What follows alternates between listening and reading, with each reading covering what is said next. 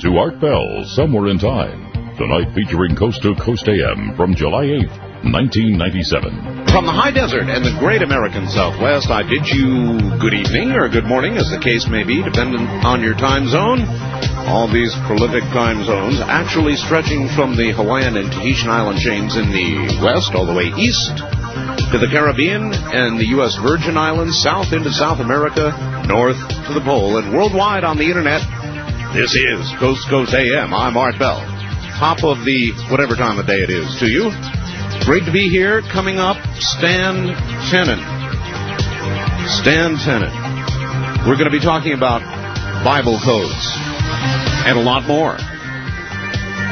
Uh, so stand by. It's going to be a, a stand by. it's going to be a very interesting evening, I can assure you. Very much uh, looking forward to it.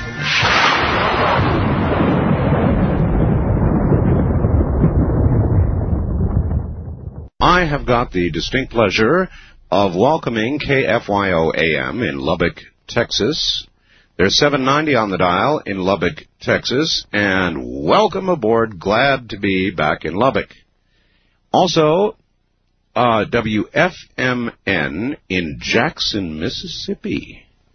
And I guess they're uh, they're a big one down there, 25,000 watts, uh, heard uh, throughout the regional area. WFN, WFMN, FM, beginning tonight, beginning now. Glad to have you aboard. Uh, also welcoming WTKF. Uh, they would be uh, at 107.3 on the dial in Newport, North Carolina. Another big one, 25,000 watts, probably heard all over the place. All over the place in North Carolina, that portion of North Carolina. So welcome aboard to all of those stations. Now, we're going to be talking about codes in the Bible here in a moment. Stan Tenen is the Director of Research for the Meru Foundation of Sharon, Massachusetts. He has a BS in Physics, 1963, from the New York Polytechnic Institute. Mr. Tenen has designed and produced optical and electronic equipment for doctors and surgeons. He holds several patents in his own right. In 1968, while examining the Hebrew text of Genesis, Mr. Tenen noticed what appeared to be a pattern in the arrangement of the letters. This observation, which prompted 30 years of research into the history and mythology of the text, has led to a meaningful understanding of traditional teachings in a modern context. Now, many of you will be familiar with the work of Michael Drosnin. Drosnin, I believe it is, who wrote uh, the Bible codes. And uh, Mr. Drosnin's um, take on the Bible codes is that they relate um, prophecy, that they tell us about things to come. And I, I think that um, Stan Tenen's explanation of what he has found is uh, far more elegant uh, in every way you can imagine. Stan, welcome to the program. Thank you, Art. Um, it's really good to be back on. I appreciate it very much. We had a, an excellent time about a month ago. Yes, we did. Um, I'm, I'm sort of curious. Um, why do you think, Stan, that Michael Drosnin um, stumbled into the Bible codes and you stumbled into the Bible codes? I don't know if anybody else is doing serious work in, in the area, but you must have been for a long time doing parallel work with Mr. Drosnin? Well, um, actually, our situation was somewhat different. My, I don't know Michael Drosnin, um, but uh, my understanding is that he's a journalist. He's a reporter. And that what um, he is reporting on are published works and some unpublished works by statisticians, um, mostly in Israel now. Some of whom were originally in, at UCLA a few years ago. Um, I remember reading some of the pre-publication papers that were submitted to statistical science on the codes um, at the office of a friend of mine at UC Berkeley about oh maybe five or six years ago now, and so there's been a lot of time to think about this. But um, this is modern work. This was done statistically using computers in the last 10 or 15 years um, at, at most. In fact, there was other work done much earlier by a Rabbi Weissmandl um, around the turn of the century. Uh-huh. Obviously, he didn't have computers.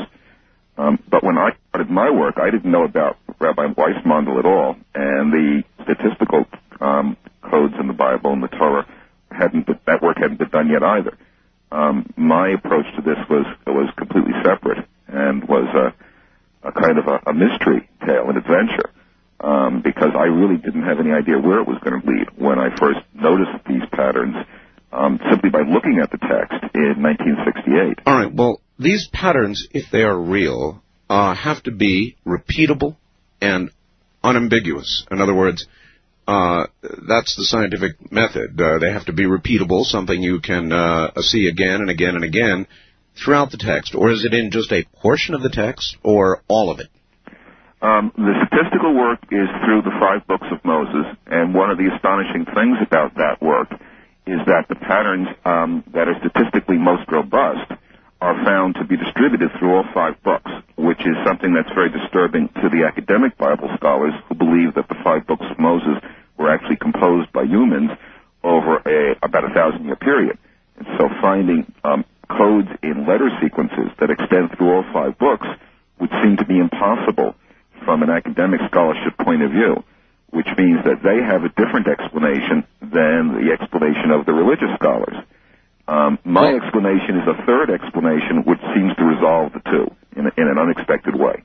It resolves the two. All right, so that the average human being can understand what we're talking about here. Uh, people say codes in the Bible. Baloney. The Bible says and means exactly what it says and means. There's there's no need for hidden meaning in the Bible. It it means just what it says. As you read Genesis, it means precisely what it says. Um, how do you argue that's not so? I mean, Well, there's there's a couple of different problems with that. Um, one, I'm not a Bible scholar in terms of, of the understanding of the narrative um, stories in the Bible. Obviously, I've read the Bible. I've read through the Hebrew Bible. Um, we read through the Hebrew Bible on a yearly cycle in Judaism. So I've I've read through the Hebrew Bible and the English translations, um, and I'm just not an expert in that.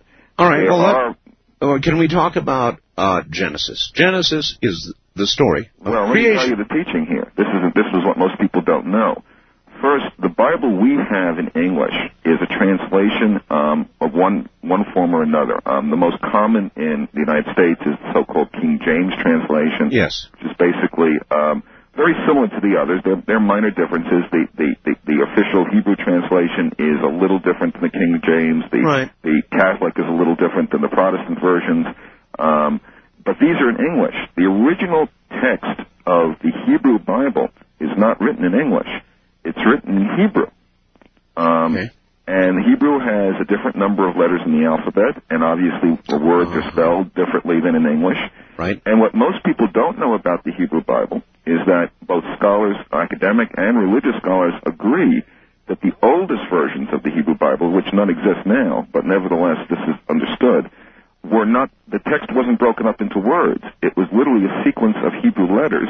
And even more interestingly, Hebrew doesn't use vowels in, as letters normally, so that you literally can't even read the text unless you know where to divide it up into words, unless you know how it's properly vowelized. And then you can read words that you can translate and that you can assemble into sentences and verses, and that leads to the English translation that we all know and love. Even though it's hard uh, reading the King James version, um, and it is hard in a lot of ways for me. I've sat down and I've I've read, and it reads hard, but it does make sense. That's right. That's right. And there's no, and there's absolutely every reason to believe that the sages and scholars who, who worked on these texts, worked on these translations, um, did the absolute best job they could.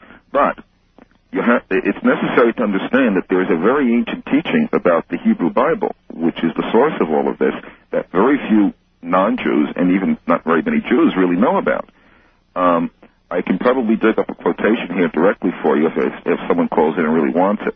But there's a, a Kabbalistic teaching that the very worst tragedy that ever occurred in Judaism was not the golden calf, which everyone would think of as the worst thing that you could do, but, but the rabbis actually taught that it was the translation of the Hebrew Bible into Greek, the Septuagint translation, the original translation from Hebrew into a modern language, Mhm. that was the worst tragedy. Why do they say that? Because they said the original Hebrew wasn't just a narrative story, it also included patterns in the sequences of letters, which when you make a translation are lost. And the tragedy was that the Hebrew Bible became known only as a narrative story. Now, I'm not disputing the narrative story. Um, that's not an issue here. But in fact, the original teachings are that it was more than that. All when you make a translation, obviously you lose. You scramble up the letters. It's not even the same alphabet. All right. When you look at the original text, how do you find these codes? Well, it's really, really quite simple. Um, first, let's describe the, the statistical codes that have been reported on in Michael Drosnin's book and right. in, in the statistics. They're very simple. What, what the statisticians did is they asked the computer to search for a wide range of possible so-called letter, equal interval letter skip patterns. They would count through, say, 10 letters Yes. and write down a letter. And then they'd count another 10 letters and write down the letter that occurred there. Right. And they would find that these repeated skip patterns spelled out words. For instance, the word Torah is spelled out at a skip of 49 letters, starting pretty close to the beginning of Genesis. Mm-hmm. It is repeated at the beginning of Exodus, um, and it's repeated in an inverted or a related form as you go through the five books. Um, and, and the skip is always the same. It's 49 letters. In fact, if you actually examine a table of these so-called equal interval letter skip patterns, you find they fall into two main classes. And this is very important in understanding what's going on. One class is letter skip patterns that are long, say 26 letters or 49 or 50 letters. Those patterns are very statistically robust. One can demonstrate with a high degree of statistical reliability that those patterns can't be accidental. They are really, and I use the word advisedly, woven into the text. Woven, right? We I remember that from the last This is interview. very important. Woven in. Uh, It is important. But here's my question. Um, Well, let me, let me finish. The other patterns, the ones that Mr. Drosnin and many other people Yes. have gotten very excited about, are not these patterns. what are they? They are patterns that were also discovered statistically, but they are of much lower statistical reliability because it's not really known what proper statistical test to make. All of statistical science is based on having a model. If you if you open up any introductory book on statistics, the first thing the author will say in the introduction, in the preface, in the first chapter is, the statistics is a wonderful science, but let's not forget, we can't rely on statistical discoveries unless we have a model that helps to explain the context for the discovery. Now that's the missing piece. Without a context, we can't sort gratuitous, fortuitous, accidental, coincidental codes from really important ones. Well, all right. My question then was, uh, how does Michael Drosnin come up with Bible codes which seem to predict future events, prophecy, and you come up with Bible codes that uh, reach an entirely different conclusion? Uh, in other words, if there is a statistical reality, Yeah, let's tell them what the conclusion is so they can compare the two. The two all right, yeah. What is your? Con- all right, fine. Right, that's important. That- We're- yes, it is. assuming people know this. Yes, it is. No. There, let, let me um, use an example that I think the majority of uh, people listening will be familiar with. Um, this is not from Jewish tradition, but it, it's based on Jewish tradition and it's, and it's Christian teaching. The idea is that the Torah, if I can use it in this context, is not a fish of prophecy. It's a fishing pole of prophecy. It's not that they wrote down explicit prophecies. People mistake this. It's not a book like Nostradamus that's telling us explicitly what's going to happen on a particular date in the future. Yes. That's a fish. Instead, my theory is that the text is woven as a kind of exercise that a person can do when they read the text, and that that leads them to a state of consciousness that can enable them possibly, if they're a sage, if they're appropriately saintly, that can lead them to a, a state of prophecy possibly. Now, I don't even know if such a, such a thing really can happen, but there's a big difference between a list of prophecies that are a bunch of fish piled up and a method by which appropriately educated and caring and saintly people could achieve the level of knowledge of some of the sages and prophets of Judaism and later All right, to Christianity. cut, to cut it short, if I can recall properly, uh, in the last program, uh, there was an aha moment, which came in the second hour, in which you talked about geometric patterns, That's right. uh, which would enable a person to, in effect, and I'm going to be simplistic here, but enter an altered state, and for example, with respect to Genesis, literally experience creation. Let's tell the story because people actually we, we got an enormous response to that show. Um, close to 500 inquiries, um, which which I'm really quite overwhelmed with, and I'm very. Appreciative. but of. I do have that they about asked right. this question. They asked this question. Can I tell a little more detail about um, this experience that's known in the Talmudic tradition, which most people don't know about? There's a famous story about Rabbi Akiba. Now, Rabbi Akiba was a great sage. He was one of the people attributed um, as, as one of the people that we believe wrote down some of the Kabbalistic, some of the more so-called mystical texts in Judaism, the, the Sefer Yetzirah, for instance. He was known to be an expert on the alphabet. Okay? Um, he is mentioned in the Talmud. He lived um, less than a century after um, the founder of Christianity and, and, and, and, and that whole circle. So it's in the same period in in um, in the same cultural context, actually. Um, he is said to have gone, had done a special meditation. Now, first, let's ask ourselves: Where would a Orthodox rabbi find a meditation that they would dare to do? Yes. Well, obviously, only looking into traditional texts. They weren't going to do something they made up themselves. There's a lot of teachings that you shouldn't do that. You bet. So we have to assume Rabbi Kiba looked into the Torah and used his knowledge of the alphabet and somehow was able to do this so-called pardes, which is the root of our word paradise. It refers to the Garden of Eden, the pardes meditation. And the story goes that Rabbi Akiba and three companions who were essentially as qualified as he was, great sages, um, endeavored to do this pardes meditation. And the experience was so overwhelming that the first person that attempted this didn't come out of the meditation. They they died in the meditation. They were lost in paradise, never came back. The second person was a little more grounded, and they made it back, but they were so overwhelmed by what they saw and experienced in this this high state of consciousness that that they became um, kind of a space case we call them today. They they were uh, intoxicated with the experience. They were overwhelmed by it. They they were not rational anymore. The third companion came back okay, but he was so shaken. Um, his name is Acher, I believe. He was, which means the other. He was so shaken that he lost his religious faith entirely and only came back with his rational mind intact. And in fact, because his logic and his knowledge was still so good, he's actually still quoted in the Talmud, even though he's no longer considered to be a religious Jew. But he lost his faith. He lost his faith. Only Rabbi Akiva, who's the hero of the story, comes back whole because he enters whole. That's the, that's the story. He does this meditation. Now, Rabbi Akiva is a key figure in something else. This is during the time of the wars between the Roman Empire and and Judea and, and, and the Jewish population. Stan, can you explain to me, can I stop you and ask you what you could imagine uh, the experience would be, the paradise experience, or the experience of Genesis, or the, the understanding of uh, all of creation that would cause you to lose your faith? Well, um, it's sort of like having maybe a bad acid trip, to use a modern metaphor, where a person comes back so shaken that it's not that they lose their faith, it's that they can't face it anymore.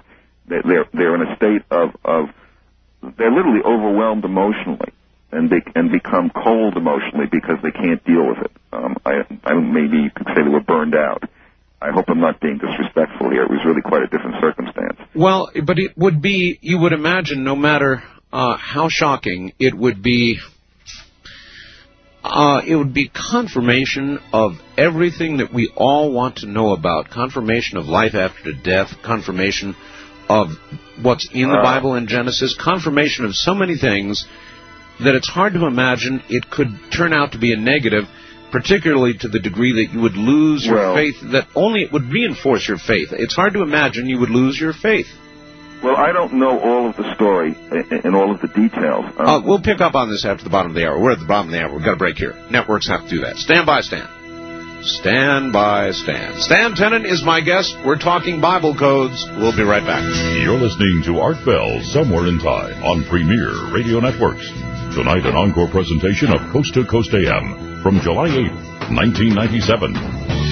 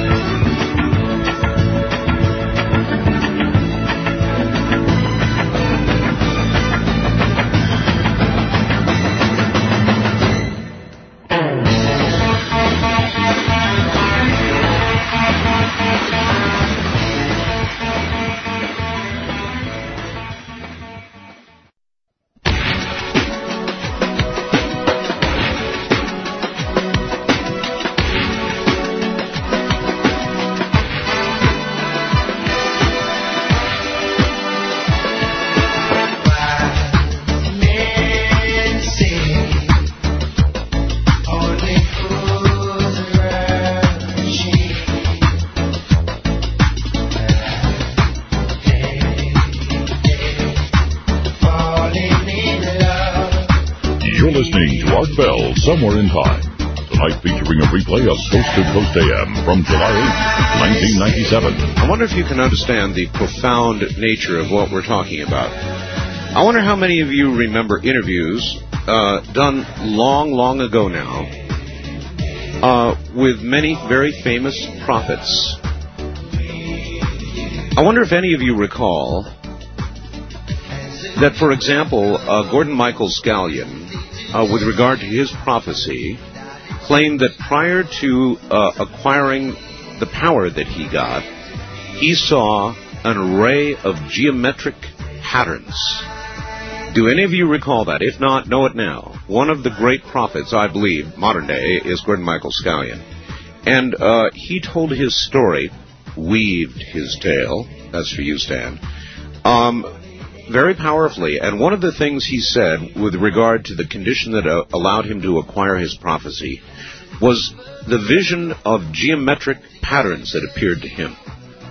And then, and then he began to acquire the power.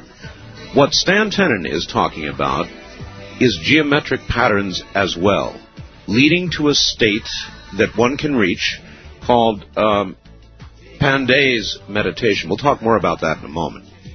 If it seems confusing to you, stick with us and we'll try and uh, make it clear. Uh, it's finally all clearing up for me.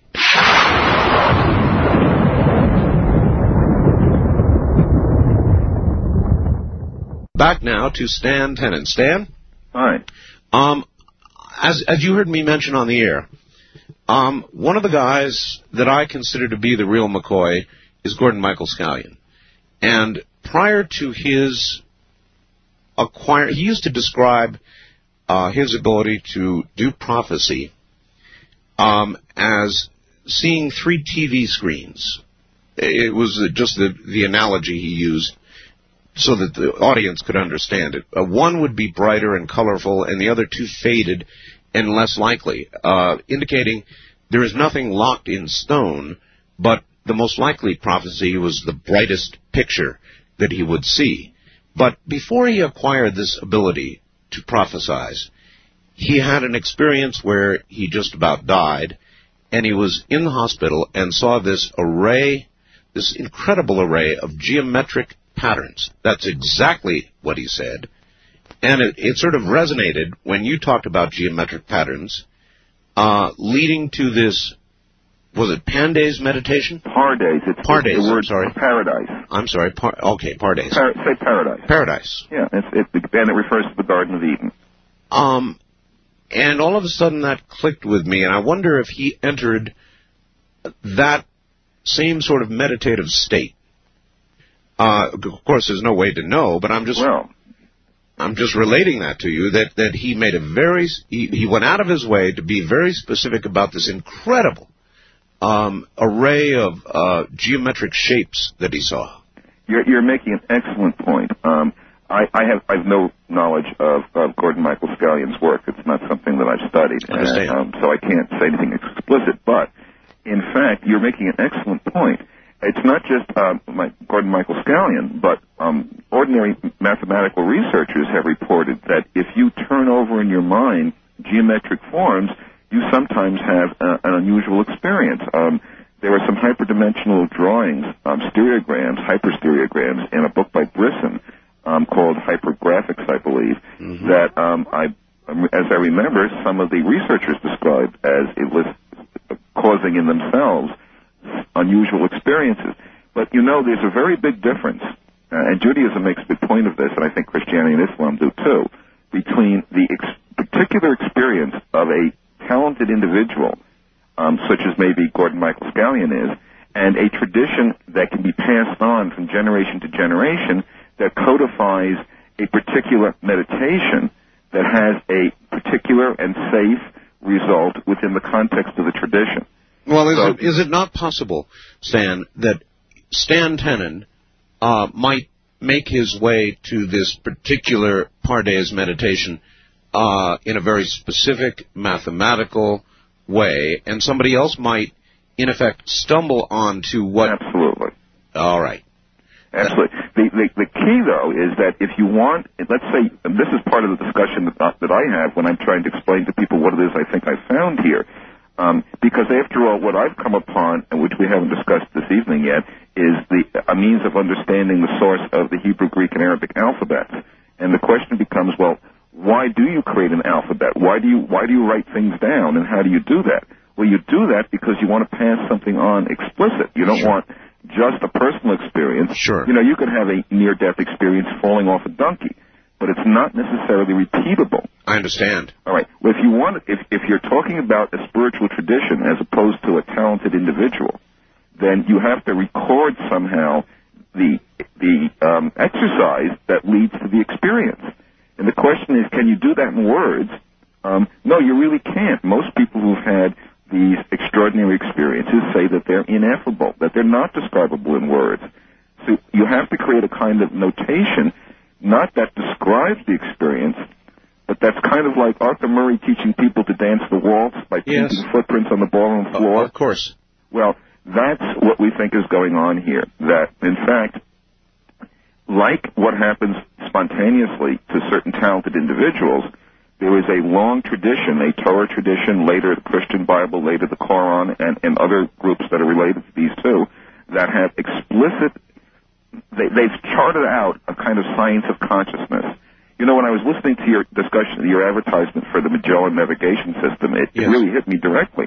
We're talking about navigating here. Oh, yes. We're talking about these codes not being prophecy per se, but rather a navigation system by which a person who is prepared and talented might be able to achieve that level of, of consciousness. Have you reached it?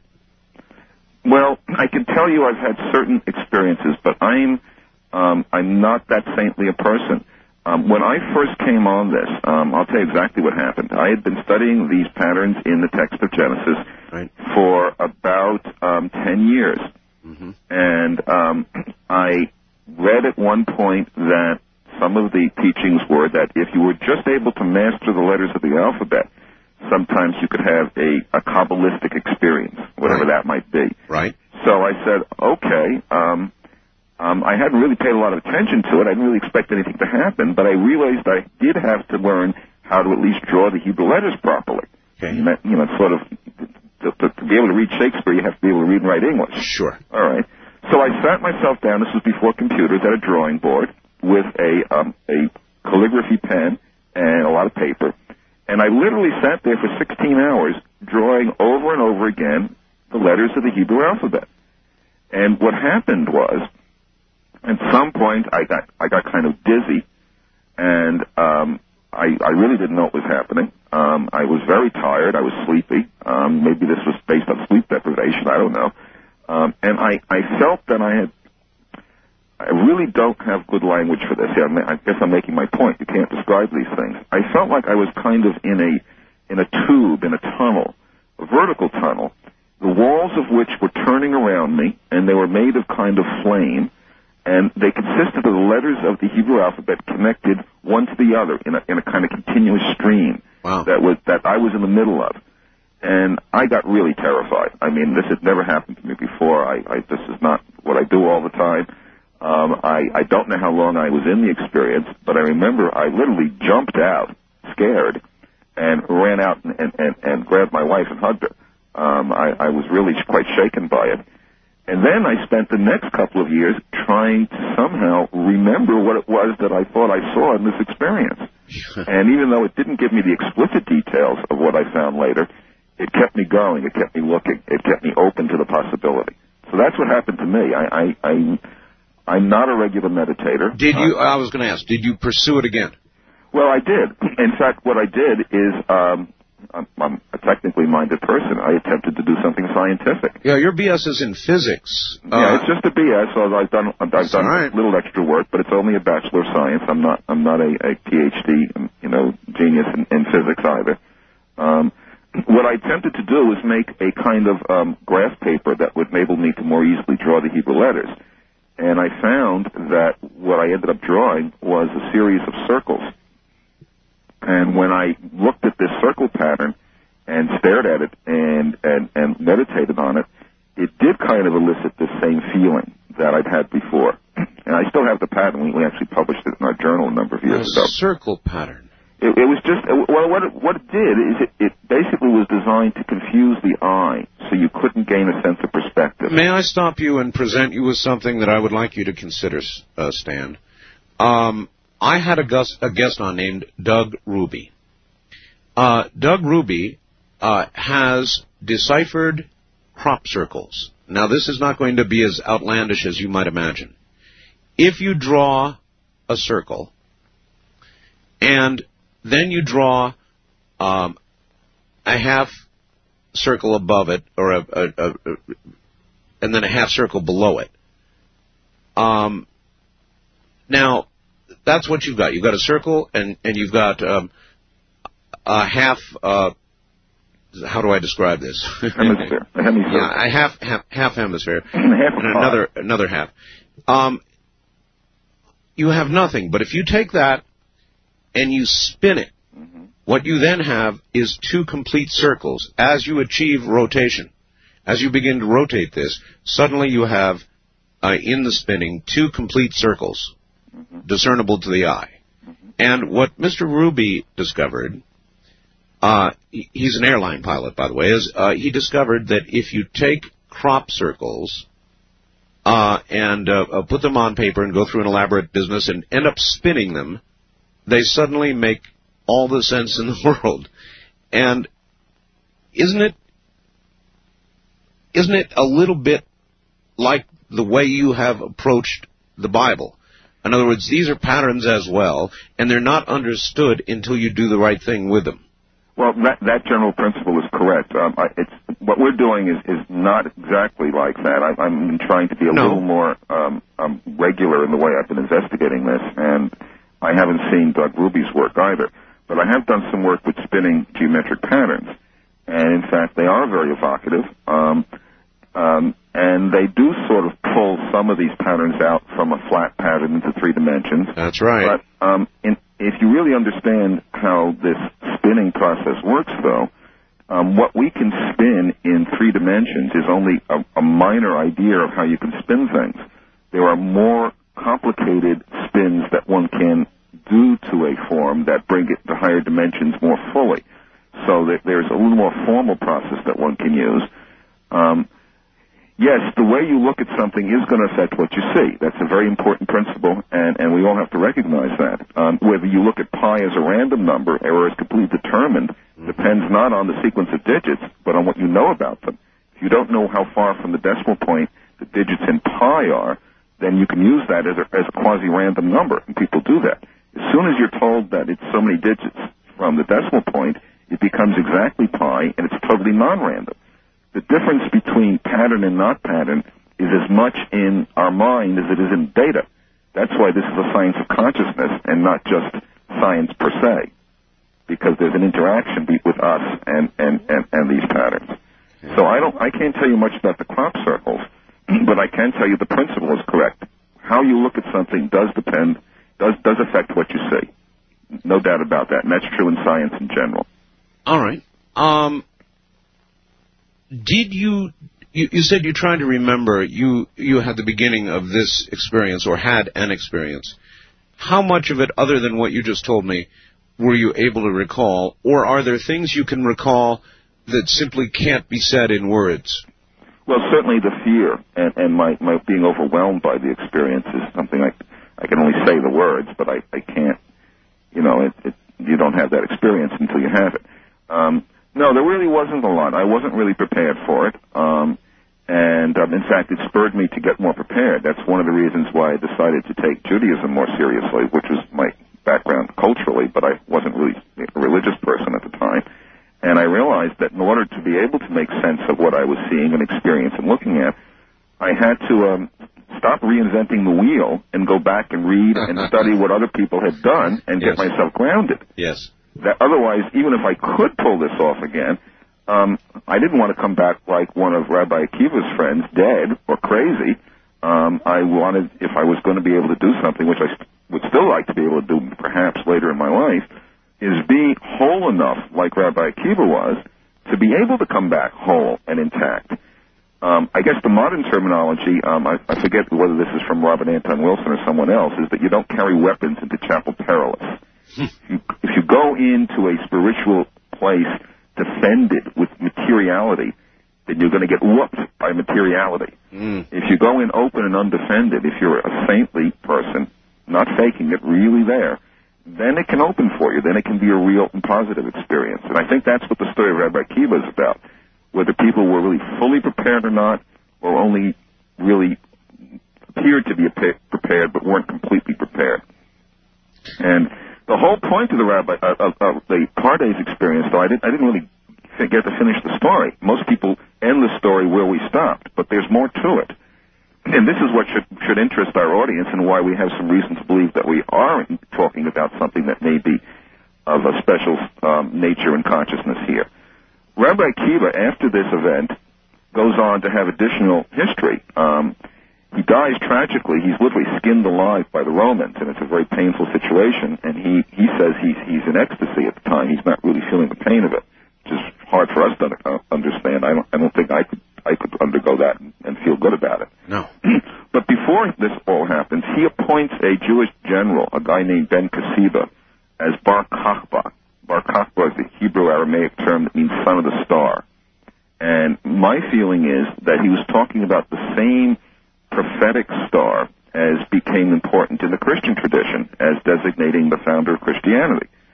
Um, I think that, that that's part of what happened. The story in Judaism, however, is not the same.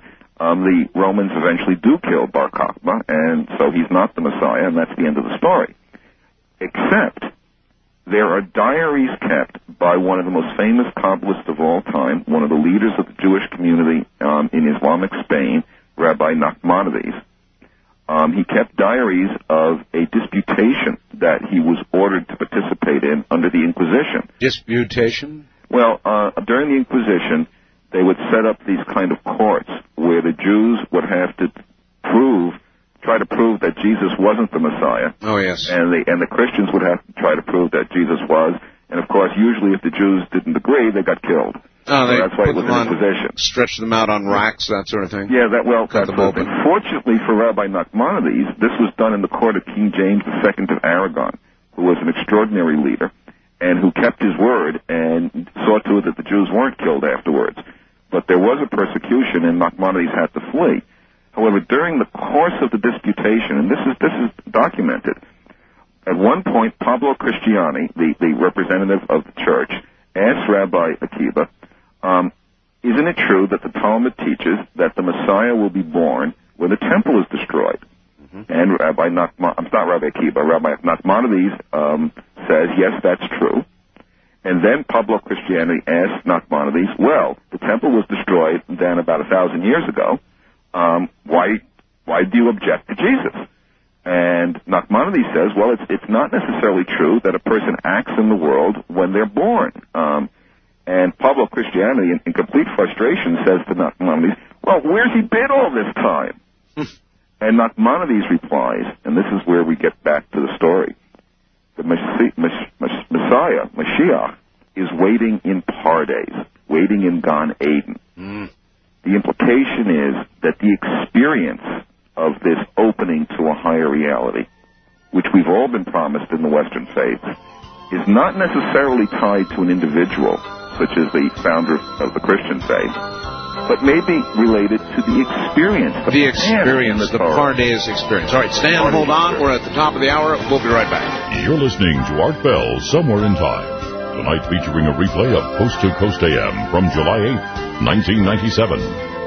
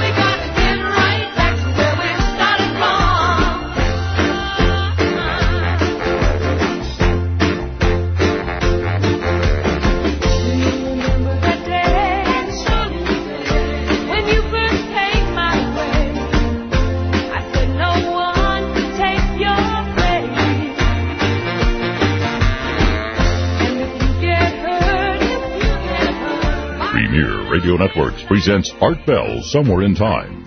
Tonight's program originally aired July 8, 1997. My guest is Stan Tenen.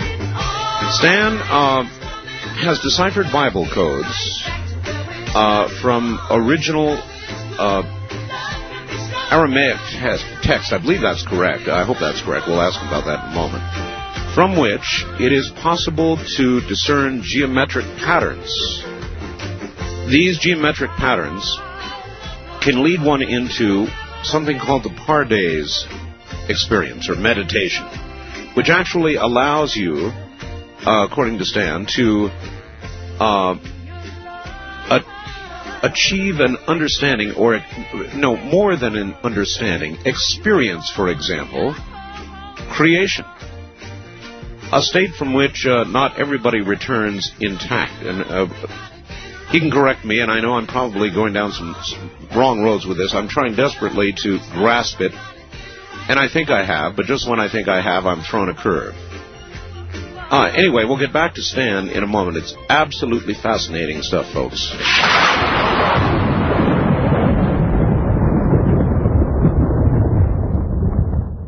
Art, at about 5.30 this morning, my wife came into my den looking for me to find me immersed in Stan Tenen's tape, The Alphabet in Our Hands, third viewing of it. He's not only a genius, as noted before, but he is poetic in his presentation. I don't know if you've had time to look at the copy of Geometric Metaphors, but if you did and were intrigued by it, you'll be blown away by the alphabet. Uh, thank you, Daryl. And then there's one other. Art I have heard about a secret biblical code for years now. One thing doesn't seem right to me. The Bible originally had around 135 books before it was revised by church officials over the years. With this thought in mind, could you please ask Stan how the coding could possibly still be intact when portions of the Bible have been withheld and the Bible revised to just 66 books?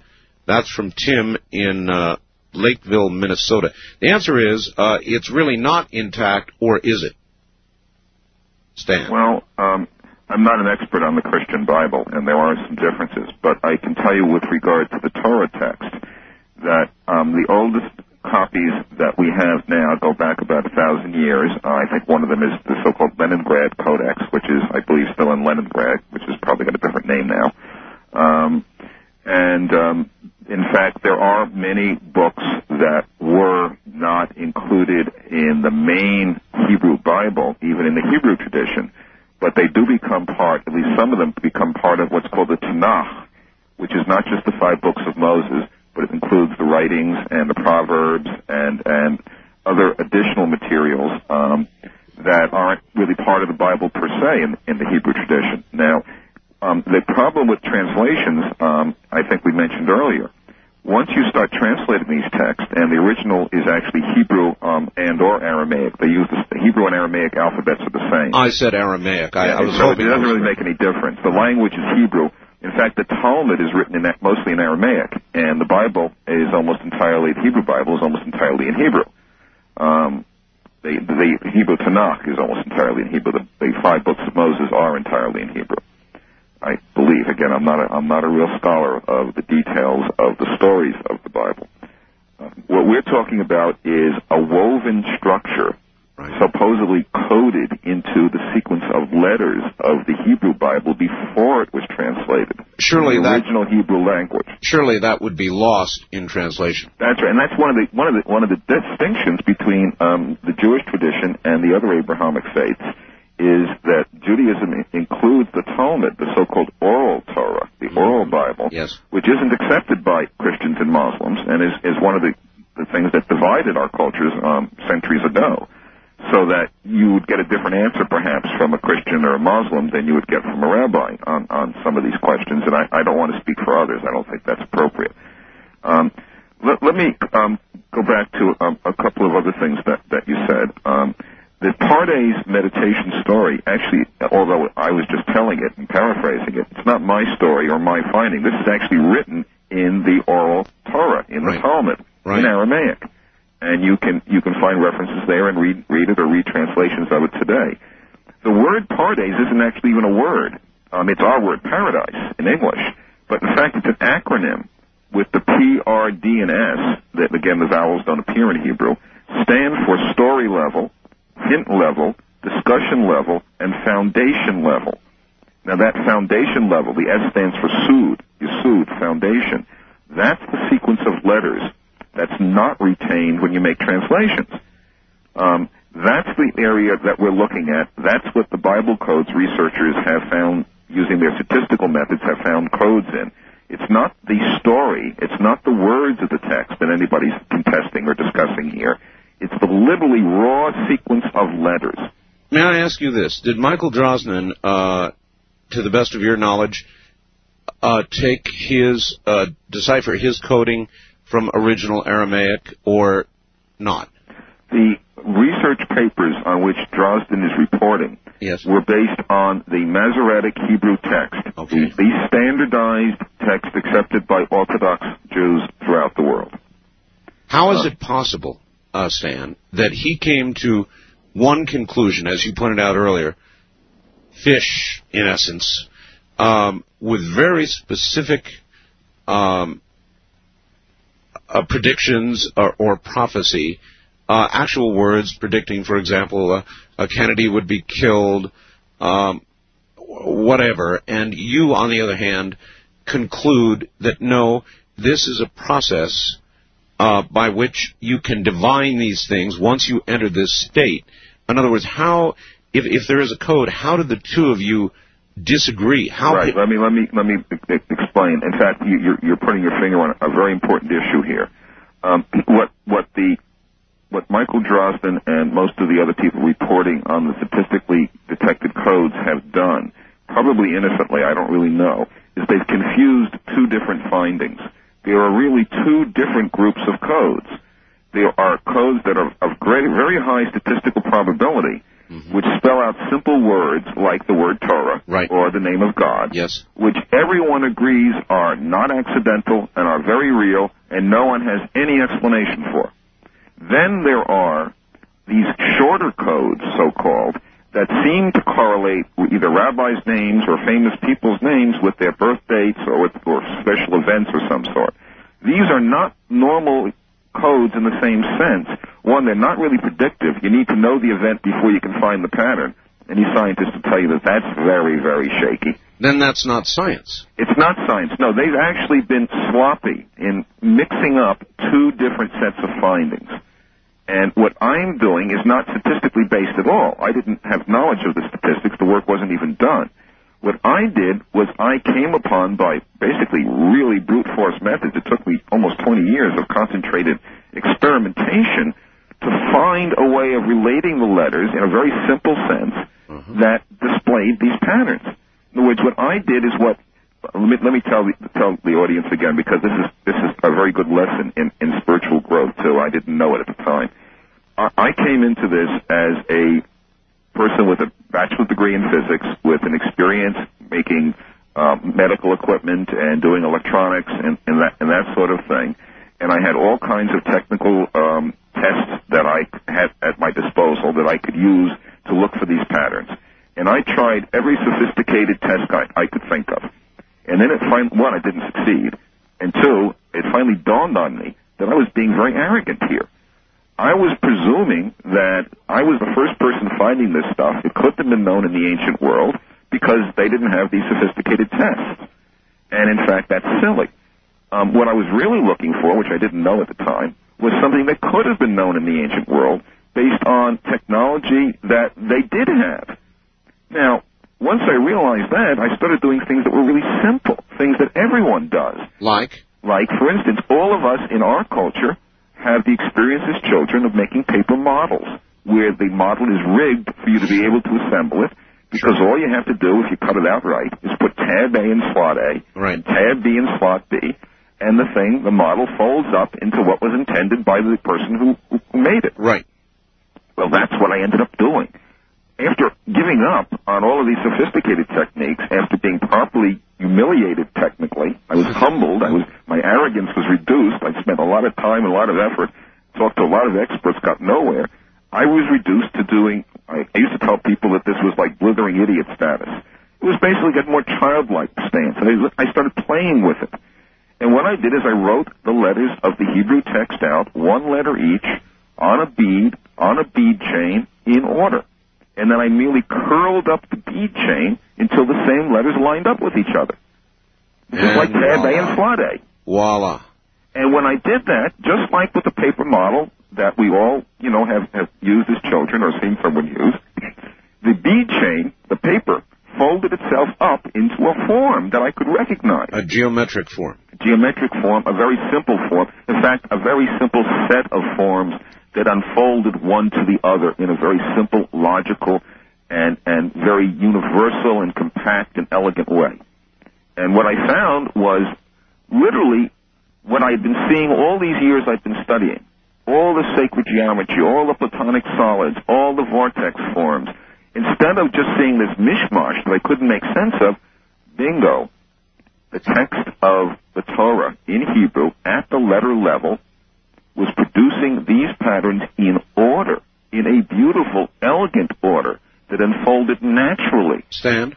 Like is, looking at a living thing. I understand. Is there a way, uh, for example, on a videotape, you may have already done it, uh, and that's what the, the faxer may have been talking about, but is there a way with computer, modern computer computer graphic demons, uh, uh, you, you, know, the graphic yeah. ability to actually show this occurring? We are working on a video right now, which we're hoping to make available to the cable stations and the networks when it's finished. There's no contracts have been signed.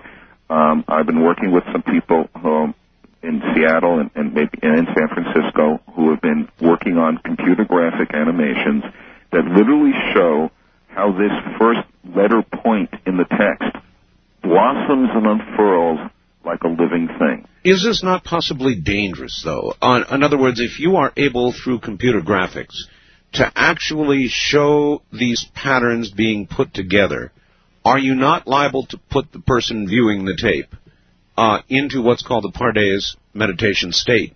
Has, well, that, has that occurred to you?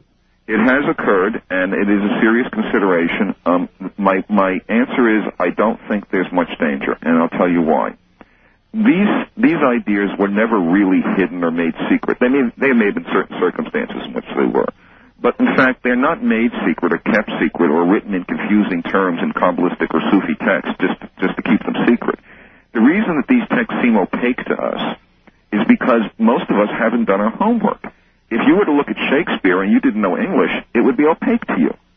There's a kind of natural safeguard built into the system where you can only really appreciate it to the level appropriate to you. Now, if you're really a bully and you force yourself into Chapel Perilous with weapons blazing, Yeah. you're going to get whooped. You bet. Um, okay, well that that's a careless person in any context. That's not just here. But if you're a gentle person, if you step humbly, and if you base your growth and exploration of these ideas on integrity, then they will open for you safely. And that's the whole point. If you act recklessly, if you act in a foolhardy way when you're dealing with important spiritual concepts, yes, you can get in trouble, you can get hurt.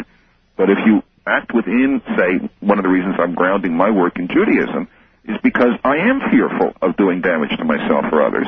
And I want to take a time tested path that is going to help to keep me in a safe bounds with what I'm doing. I'm trying not to be arrogant. In fact, to the extent you're arrogant, this understanding closes to you, and all you get is the external shell. And there are a whole bunch of spiritual gurus out there that are selling shells, if I can use that term. yes, you can. Um, and, and in fact, we are suffering. One of the reasons we haven't done the animation so far is because we haven't got any funding. And one of the reasons our funding dried up was because a, a plagiarist took this work and made believe he was us. And I- still I doing it. I so, can't- you know, you can't, you can't win with that. You have to, you just have to go forward. I can imagine, though, that with computer 3D graphics, you could take the letters, you could form the shapes, show how they're formed, Yes. uh, but I can also imagine that it would potentially be dangerous for the viewer. Well, um, it could be, but let me ask you this. Um, the rabbis teach that there's a common everyday experience that's actually very close to prophecy, which we all have. Which It's called is dreaming. Dreams, um, particularly lucid dreams, are considered in Jewish tradition, and this is just a symbolic number, to be one sixtieth part of prophecy. what is lucid dreaming? Well, lucid dreaming is where you become aware that you're dreaming, that you act um, with volition uh, in in the dream to some extent. You take charge of the dream. You become aware that, that you're that you're it- actually is it a- asleep and that this is not not the waking world. Okay, okay, you are actually asleep or not. Uh, is it a what state? How would you describe the state? Is it something you could do during the daylight hours with your eyes open, or is it something that would occur at night in a dream state? Well, I guess it depends on how practiced you are. Um, are several really good books out, and, and there's been some first-class research done on lucid dreaming. I think there's a, a Dr. LaBerge, I believe, uh, connected with Stanford, that's written a number of books. I don't know him personally, and, um, but my understanding is that there's a body of modern scientific work that helps a person to gain access to lucid dreaming, um, and that enables them to, to grow with that with that expansion in their conscious life. Um, uh, I can only, you know, explain what my personal experiences have been, which have been very limited. But I know one thing is really striking about lucid dreaming, and that is the access to it is the same in the Talmudic tradition from the Middle East coming to us thousands of years ago as it is in Carlos Castaneda's recent works a few decades ago Yes. on the Yaqui Indians. In both cases, in the Talmud and in Castaneda, the recommendation is if you would like to become lucid in your dream, remember to look at your hand in your dream. And that's what takes us right back to the beginning of our discussion. Because in fact, the Hebrew and later Greek and Arabic letters appear to be shadows of our hand. And if we look at these letters in our waking life and look at these letters in our mind's eye, then we're going to open ourselves to lucidity in this life and in our dream life. And maybe when we qualify, these processes, processes will open for us to a deeper level. That, that's at least my, my conjecture. I mean, I, I don't know of anybody who's actually taken this all the way. Um, we don't have any messiahs around at the moment. I, I think that's probably a good thing. Um, there's a teaching that the, the messi- messianic experience is always available, and when we merit it, it'll happen. Um, I know others have different teachings. That's a, that's a Jewish teaching.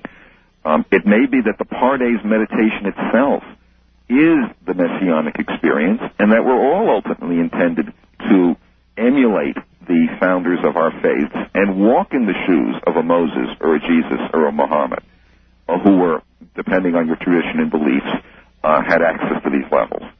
Um, maybe that's what's coming forward in this century. The rabbis have taught for several hundred years now that the modern age is going to bring these kabbalistic, these these uh, mystical so-called. They're not really mystical, but that's a word that's used. These teachings to everyone. It's the scientist, the scientific world that's going to open the emotional world, open the locks of these codes, and enable us to regain our heritage. All right. Um, what I want to do when we come back, Stan, is ask you about NDEs, the near-death experience, and what you think that is. Uh, I have interviewed many, many, many PDEs, and frankly, uh, what a lot like what you said you went through when you got near or into the Pardes experience. We'll be back. You're listening to Art Bell Somewhere in Time on Premier Radio Networks. Tonight, an encore presentation of Coast to Coast AM from July 8, 1997.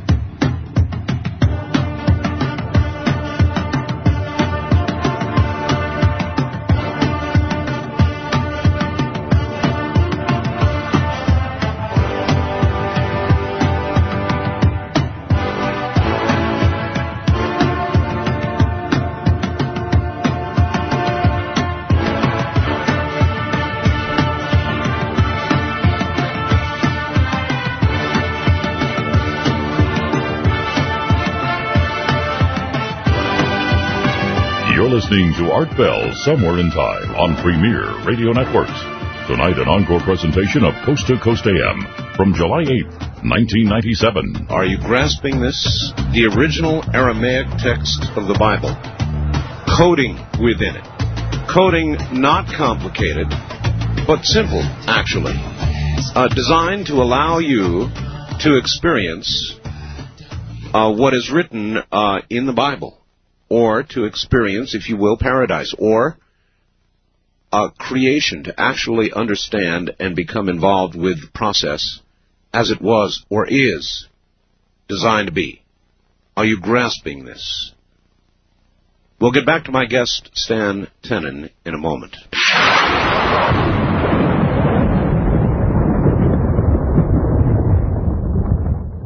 Back now to Stan Tenen. Stan, you're back on the air. Good. Um, all right. Uh, Can I uh, make a, a couple of comments on, on what we left off with? you may. You were, you were mentioning near-death experiences. Yes, near death, and I want to interject one other um, aspect or question, and that has to do with soul travel. I've interviewed a bunch of people about soul travel, and the, the, the traveling um, with your soul seems very close to the NDE experience, both of which seem very close to your Pardes experience. You're very insightful. Uh, there, there are definite connections. Um, let me be clear with the audience, though. Um, this is my understanding is a work in progress. I don't really have all the answers. I haven't experienced much revelation, um, and, I'm, I'm speaking as a researcher. And some of what I'm saying is accomplished fact. We have been able to show that the coded patterns in the Hebrew Bible lead to the construction of the alphabet, for Right. instance. But we haven't been able to. No one I know has done these meditations. Um, I've been studying this for nearly 30 years. Um, the sages of the Talmud um, were elderly, learned persons who were pious all their lives before they had access to these levels. So, one of the real questions which you mentioned earlier is safety here. What's the difference between a haphazard approach and a safe approach? I, I don't know, and I, I, I'll tell you this: I I would not begin to try it, Stan. I wouldn't begin to try it. I'm nowhere near that pious. Well, I- me too. That's how I feel. I, I'm taking this step by step. Also, you know, in, in Jewish tradition, we read through the Bible every year in, in a cycle.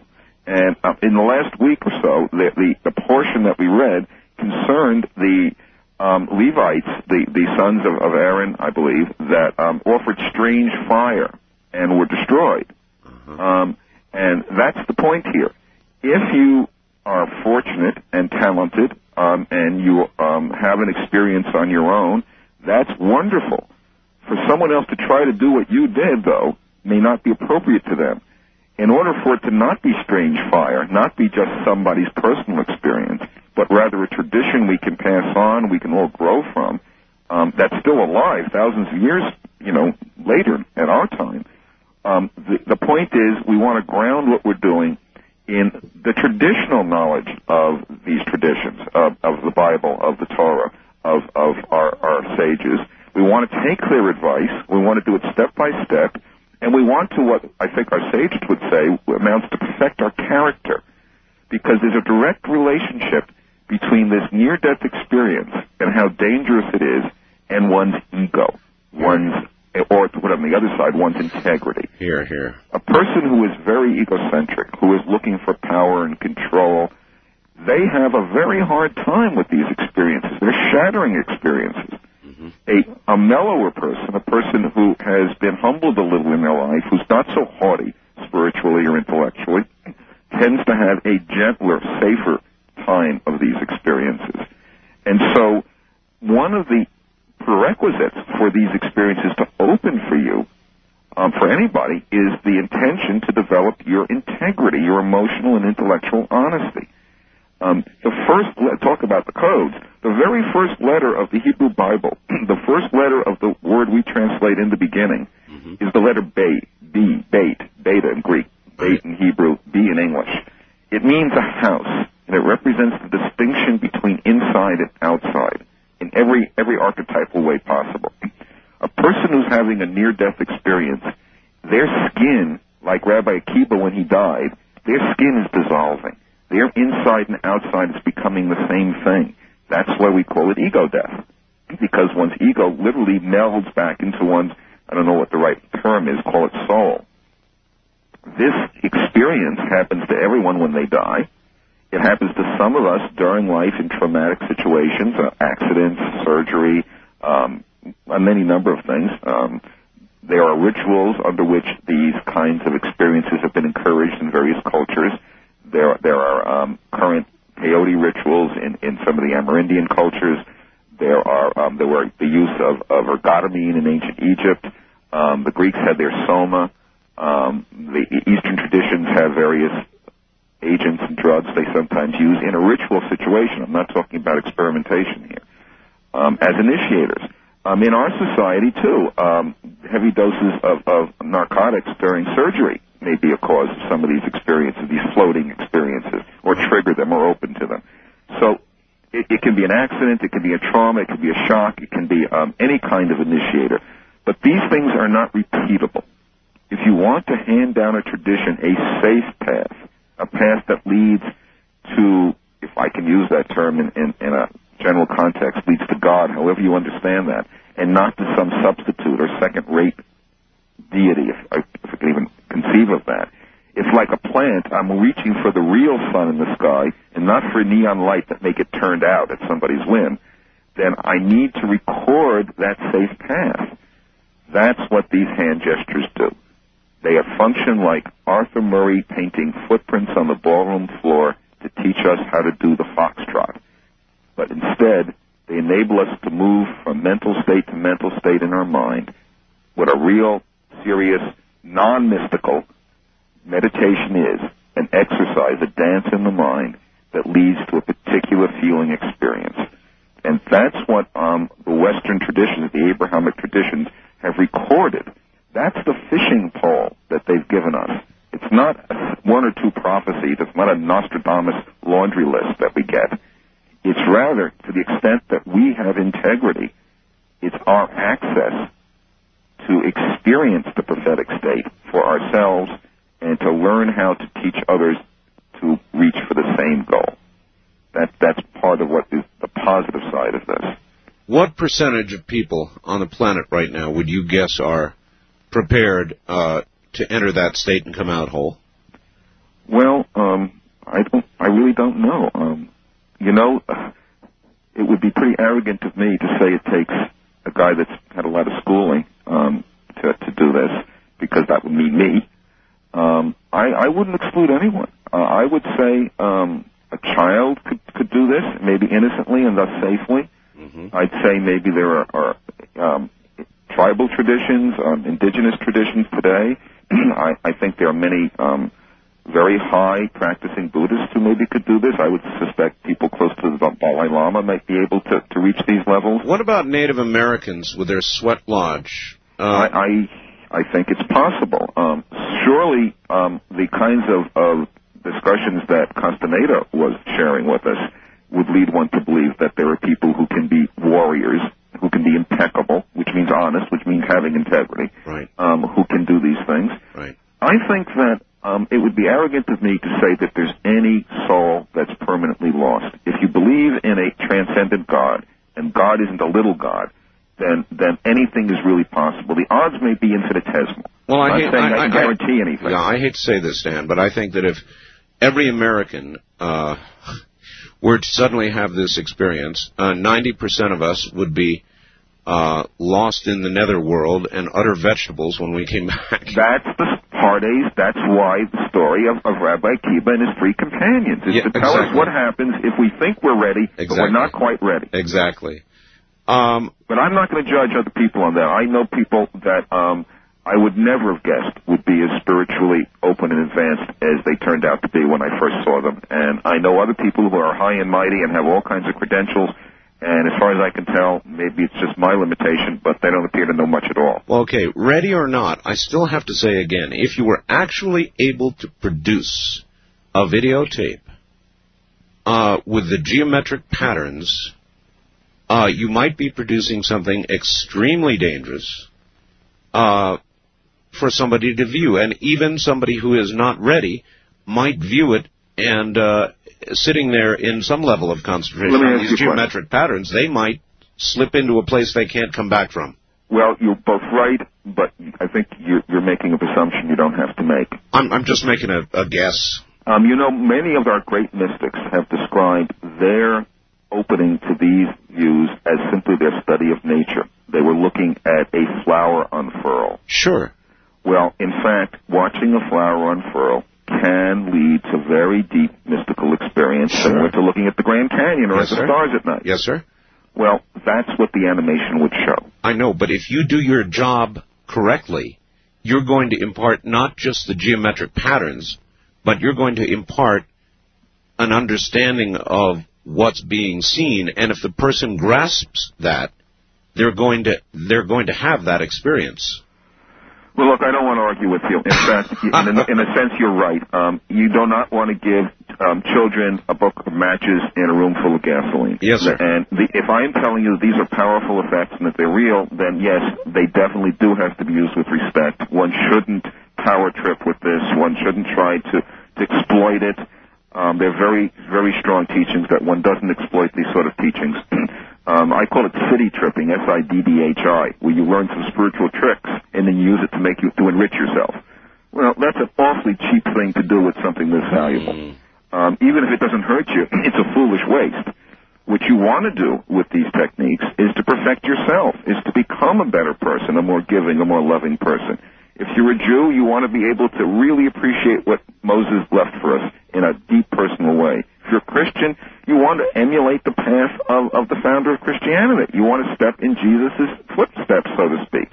If you're a, if you're a Muslim, you want to aspire to, to the sublime submission of a Muhammad. That's that's your goal.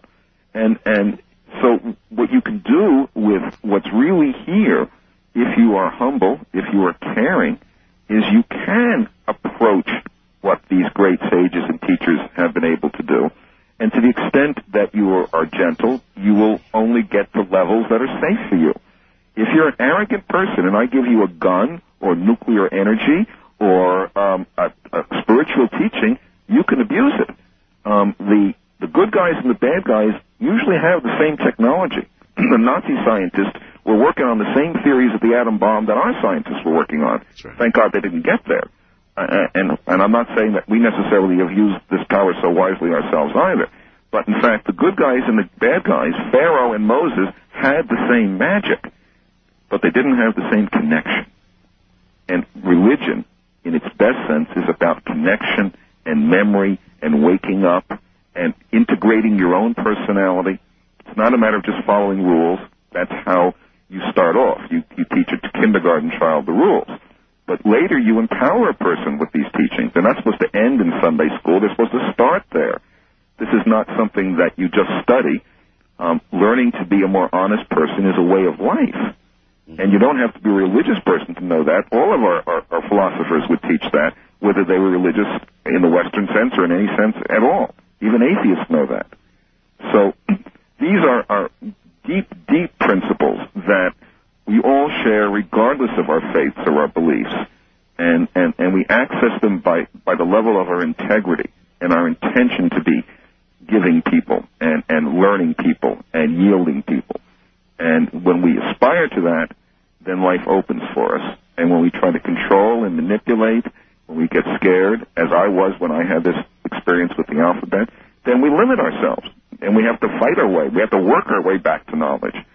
So, I mean, this is part of working our way back to knowledge. It's part of what the Kabbalists call tikkun, um, repairing the world. And you repair the world by repairing yourself. Answer this. Uh, is there a way for a ego tripping, uh, self absorbed, greedy, uh, you know, all the, the modern attributes that we could uh, more or less assign to a lot of people who are walking around today. This kind of person, is there a way for this kind of person to approach uh, this experience um, and change slowly? Or if you begin to have this experience, uh, are you doomed? I think that again really depends on on your inclination. If you approach this with respect, then it will open slowly and to the extent that you can handle it. If you jump in before you're ready, you get into a race car and floor it before you know how to handle it on the track, you're going to crack up. Yep.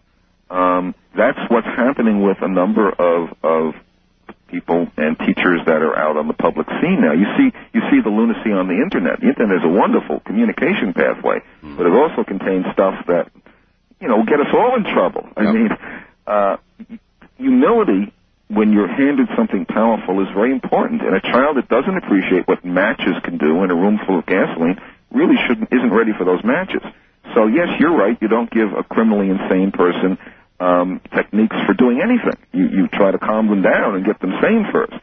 But to the extent that we're, we are not insane people, that most people are normal people at various stages of development in various places in life, and, and we're not gratuitously vicious or, or mean, and that we're intending to be good people, even if we don't get it right every time.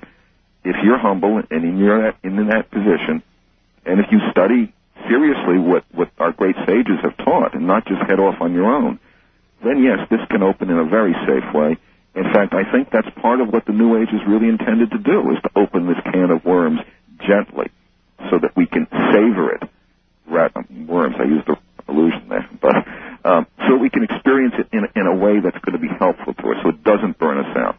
We, we want to find safe uses for our modern technology. We, we want to we want to do things that are going to help us to live together and build an ecology that works together. And these same principles that we're worried about hurting us are the same principles we have to master if they're going to help us. Uh, all right. I, I still think I would s- sit uh, and think a hundred times before I would watch. Uh, Me too.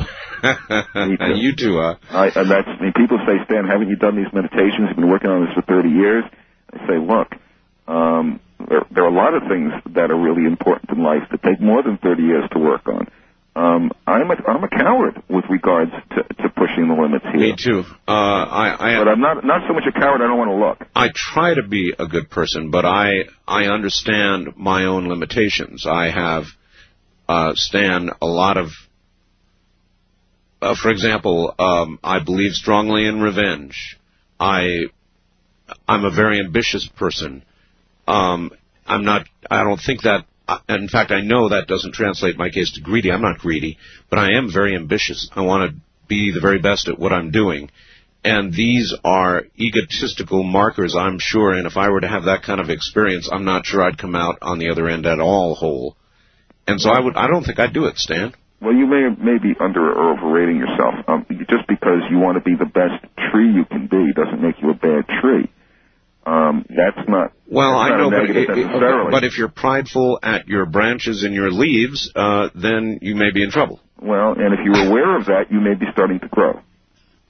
Well, why, don't- why thank don't we you say you're starting to grow and are aware of it? It's- see, no one ever gets there. The question is, do you intend to be going in the right direction?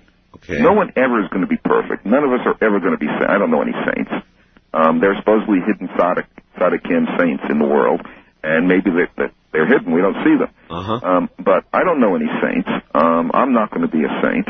Um, but I do know I would prefer to learn to be a better person than to continue to be as Yes. limited as I've been in the past Yes. to the extent I'm aware of those possibilities. And I would also like the people I know to be able to grow and, and improve and enjoy their lives better.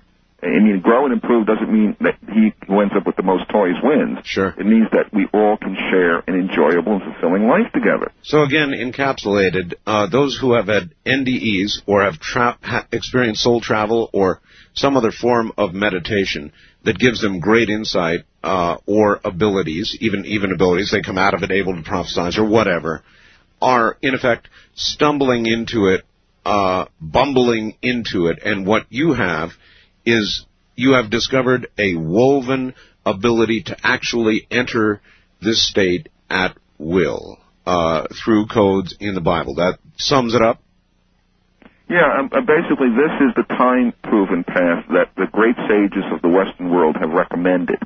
It's it's it's this path that that all of our great leaders looked into and and attempted to tread on. Um, and so the the benefit of this is that that it's a tested formula. It's not somebody's Rube. Goldberg machine, which may or may not work. All right. Um, Uh, no, nothing wrong with Rube Goldberg machines, but they're they're not hard to trans. They're not easy to translate. You've said the Great Pyramid has been called the Bible in stone. And I have been drawn, uh, Stan, to the uh, the Giza area of Egypt. In fact, I am going October 1st with a lot of my fans. And when we get back, we'll talk about that. The Great Pyramid, the Bible in stone. You're listening to Art Bell Somewhere in Time. Tonight featuring a replay of Coast to Coast AM from July 8th, 1997.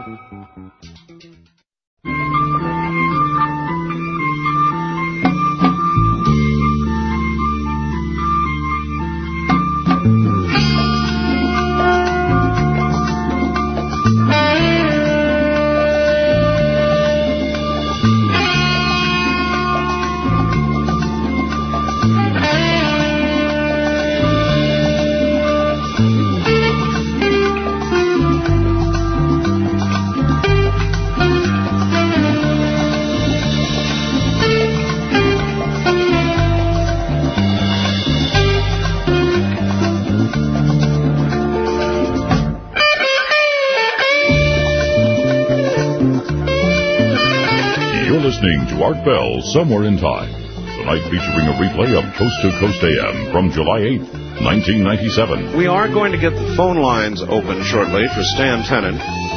Something I think we did not do last time.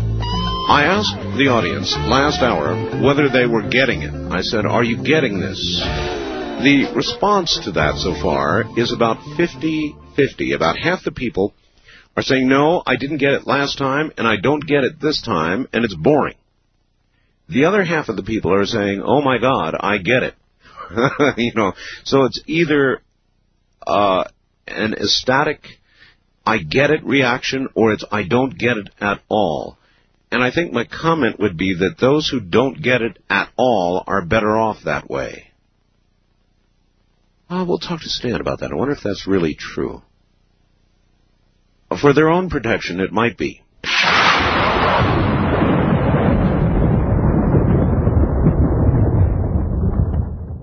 Right, again, um, we are going to go to the phones here in a moment. Stan? Right. Um, again, it's coming in about 50-50 right now. I asked the audience, do you get it? About half of them get it and are awed by it, and the other half are bored and don't get it at all. And, you know, I, it set me to thinking here at the top of the hour, it may well be that those who don't get it and don't understand it are not, and, and shouldn't, um, that they should drift off into um, watching whatever TV program they're watching or whatever, and stay in their little world, and shouldn't even try to grasp it, because for them it would be dangerous, too dangerous. Is that a is that a cruel Well- way to put it? Um, I guess you could say that is possible. Um, but in terms of any individual, um, they may just need a different ex- ex- ex- way to approach this. Um, I am a very analytic person. I'm coming from a particular perspective. Um, we are doing a particular thing that in this in this discussion that may not be their gate for understanding. Or, you know, another thing is very important. People aren't the same throughout their lives there are things that when we were children we could do that we can't do now, and there are things that as children we couldn't do that we can do and can understand now. Um, I've discovered in presenting this material that yes, there are some people who can't get it or should whatever, but that in fact there's a kind of double take. We get calls a year and two later after I've made a presentation or people have seen the work where it's it's clicked, and it took that much digestion For them to get it. for them to get it. These are, I'm making some very strong statements here. Yes, I know. Some of them are speculative and people shouldn't believe me. Um, and others that I, I think we've confirmed are really outrageous. I'm saying that Hebrew, Greek, and Arabic really are sacred languages. And that it's not a matter of belief. It's because they're based on hand gestures, which really do connect our conscious life and the physical world, which is what our hand really does. All right. Um, and, and to say that at this late a date, when there's been so much scholarship in the academic and religious communities for so many years, and no one else seems to have said that, that's pretty startling. That's like Poe's purloined letter. It's been in clear view all this time, our hands, and yet no one's noticed it. So that's a shocking thing. That no matter what what the context is, that's an upsetting thing. People have to have to think about that a little. Have to you know feel comfortable with it. Um, I, I give the audience a break. Um, it took me 20 years to, to, to you know almost 30 years now to get on top of this. Um, maybe it takes some people more than an hour or so. Maybe it does. Um, Um, all right. Can I? You were going to go to the pyramid. Yeah, can I- I, give a little right. context here? Um, sure. Uh, I, I just want to say one thing uh, before you open up, and that is for years and years and years, Stan, I have felt drawn to Giza, drawn to the pyramids, and come hell or high water, I'm going in October. I, as a matter of fact, um, I had a choice of many, many um, uh, tours that I could go on this year, and I scratched them all out and said, I want to go to Egypt and I want to see the pyramids, and I desperately do, and I'm going to uh, one way or the other. I'm in October. I'm going, and uh, there's something about the pyramids. I can't put my finger on it. I'm just a layman, but I know there's something there. There's something that relates. Uh, I've had discussions with many people about the pyramids. Well, So you tell me. maybe we'll do it tonight. Yeah, maybe we'll do it. Um, it says the Great Pyramid has been called the Bible in stone. This is something you sent me. hmm So set it up. Well, first let's let's back up a little and give a little context here. we were talking before about safe and, and, and dangerous and, and all of that. Right. And I was saying that the good guys and the bad guys have the same technology. Yep. My Jewish friends are going to be upset if I start talking about pyramids. And my friends that weren't Jewish are going to wonder what does this have to, what does Pharaoh's, you know, religion have to do with Judaism? Right. Um, in fact, we are taught in the Bible and from history, uh, assuming that Moses was a historical figure and Pharaoh was a historical figure, that Moses was raised prince in Egypt and was taught all of the technology, all of the magic, quote unquote, of the Pharaonic court. Um, and yes, Jewish tradition believes that some of that knowledge was brought to Egypt with Joseph, but we don't have to get into that. The technology, the knowledge base that Moses had was the same as the knowledge base of Pharaoh. But you know, if you examine the character of Moses and Pharaoh as archetypes, and you examine the character of that pre-Israel community and the pre-Egyptian community, and you look at the words used to describe them, and you use this model we found that gives you operational meanings of words to give a sense of what those words imply, then you can feel the difference here. In the Bible, in the Hebrew Bible, Moses is described as the humblest of human beings. He is supposedly a person that has no ego at all. And that's what qualifies him for the high experiences that he's credited with having. Pharaoh literally represents pride. They both have the same knowledge base, but one of these people is humble in the face of the enormity of life, and the other says, "I'm big and bad, and I'm in charge here, and I don't care about anybody else." Pharaoh. Um, Pharaoh. Israel, if you look at the word, literally means to be upright or to wrestle with God, to struggle, because you're not perfect and don't know everything with the transcendent. Mitzrayim, Egypt, means constriction, means running around with your head cut off, like, like, like a chicken with your head cut off. Means being, you know, the impression I get is it's like living in New York City, and I can say that because I've lived in New York City. Um, that this is this is this is um, the, the chaos of modern life the, con- the spiritual constriction that we all experience in, in our lives today. That's Mitzrayim.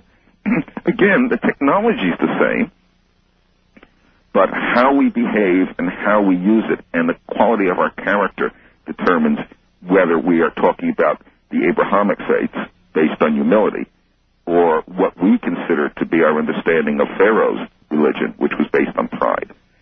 Now, from that context, we can study the pyramid and we can learn something about both the pyramid and the Bible, and we don't have to be choosing between them. We already know the choice.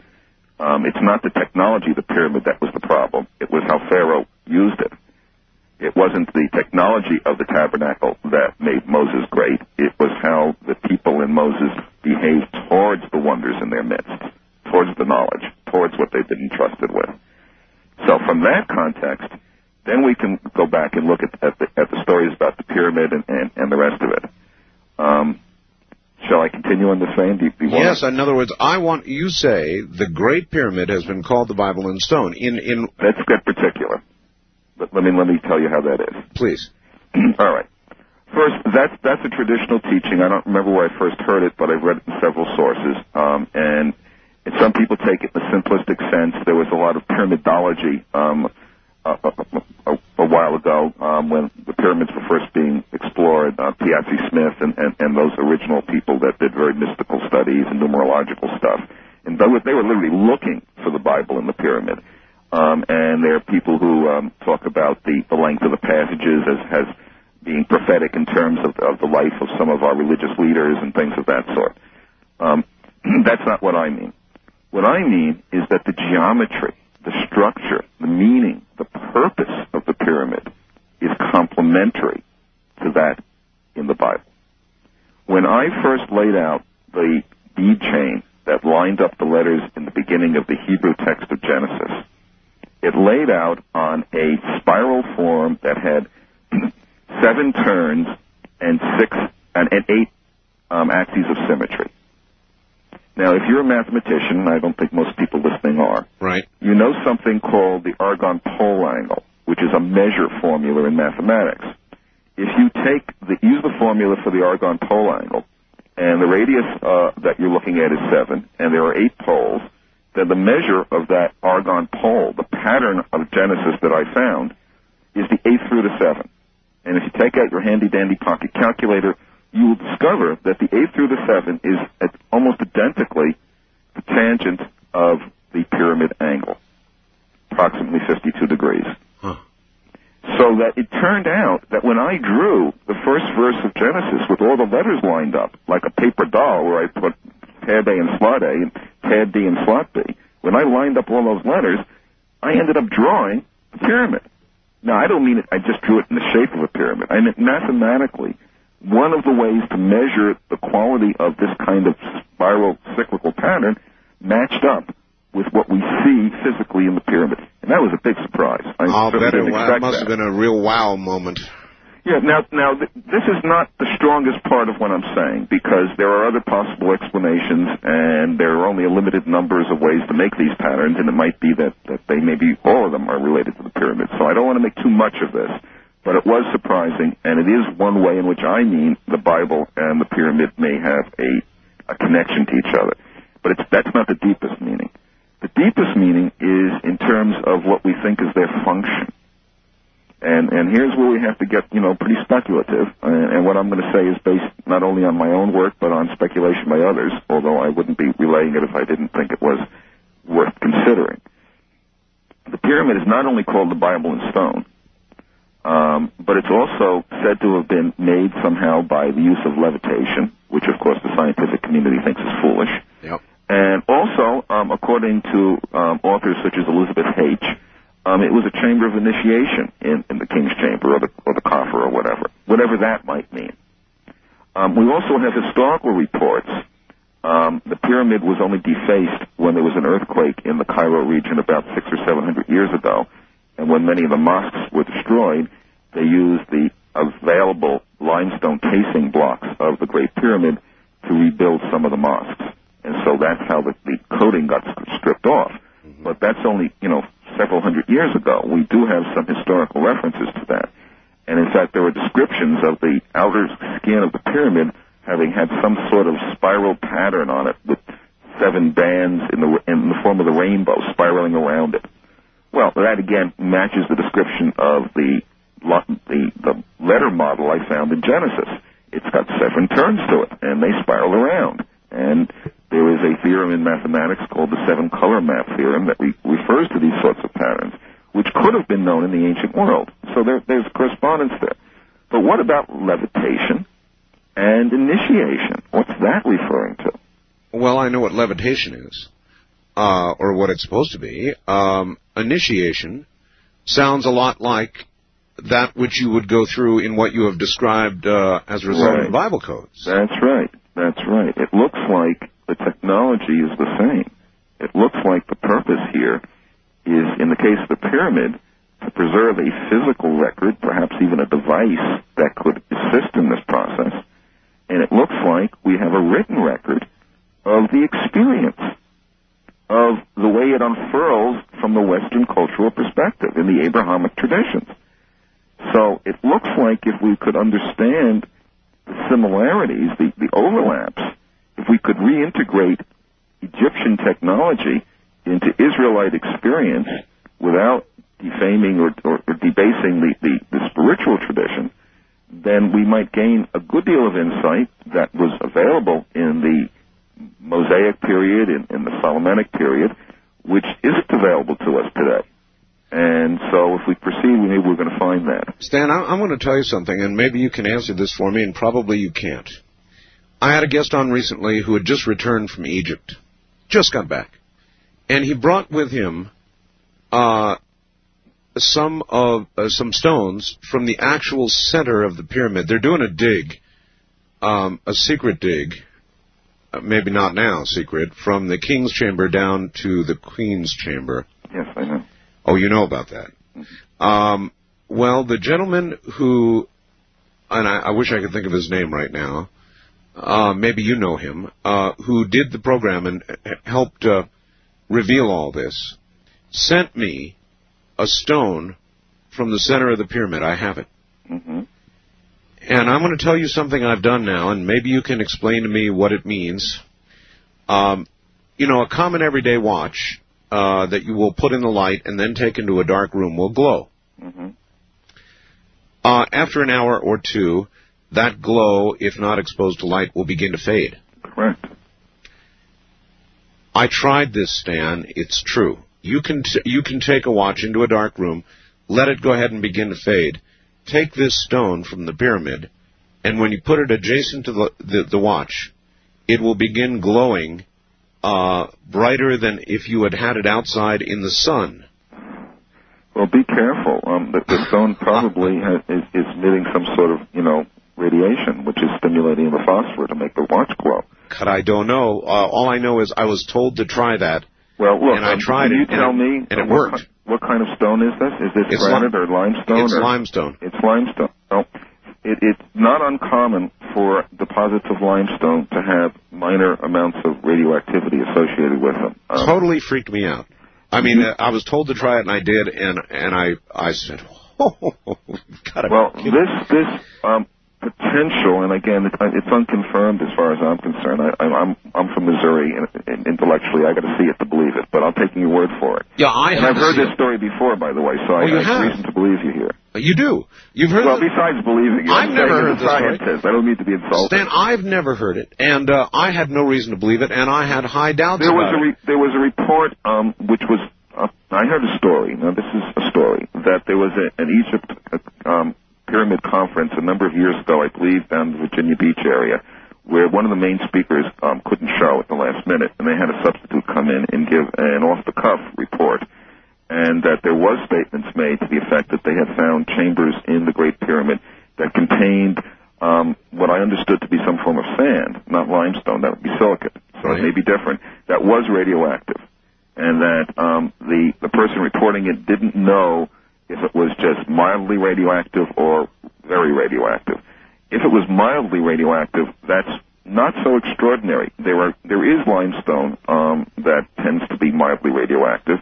It's not serious or dangerous. It might be enough to make your watch light up. I can tell you this: I've taken every other substance that I can lay my hands on, including, you know, I live out here in the desert, rocks and everything I can try, and nothing else has the effect on the watch that this Well, piece would- of stone from the pyramid. Would you be surprised if I had an explanation for why it might be appropriate for there to be some sort of low-level radioactive material in the pyramid? I would love to know why. Well, um, you know how a, a gas laser works? No. No. Um, well, let me explain. All Um, right, uh, it's this o- is obviously going to take a little time, and we're at the bottom of the hour, so uh, let's do it when we come back. All right? Exactly. Stay right there. Um, I haven't told the audience about this. I received the rock about a week and a half ago, I believe, and I was told to try this, and I kind of chuckled and laughed a little bit, and put a watch in a closet. When it faded, I went in and tried it, and it blew me away. I do have a rock from the center of the pyramid, and that it really does do what I just told you it does. We will be back. You're listening to Art Bell Somewhere in Time on Premier Radio Networks. Tonight, an encore presentation of Coast to Coast AM from July 8th, 1997.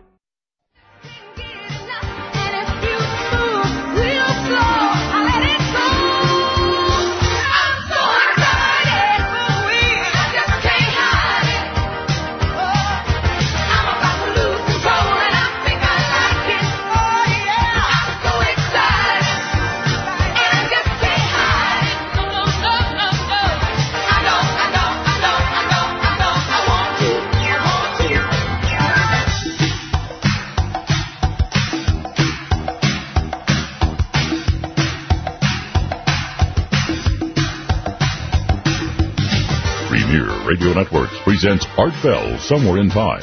Tonight's program originally aired July 8th, 1997. In a moment, I'm going to read you two faxes that are absolutely representative of what I'm getting on Stan Tenen's presentation. It's fascinating. Absolutely fascinating.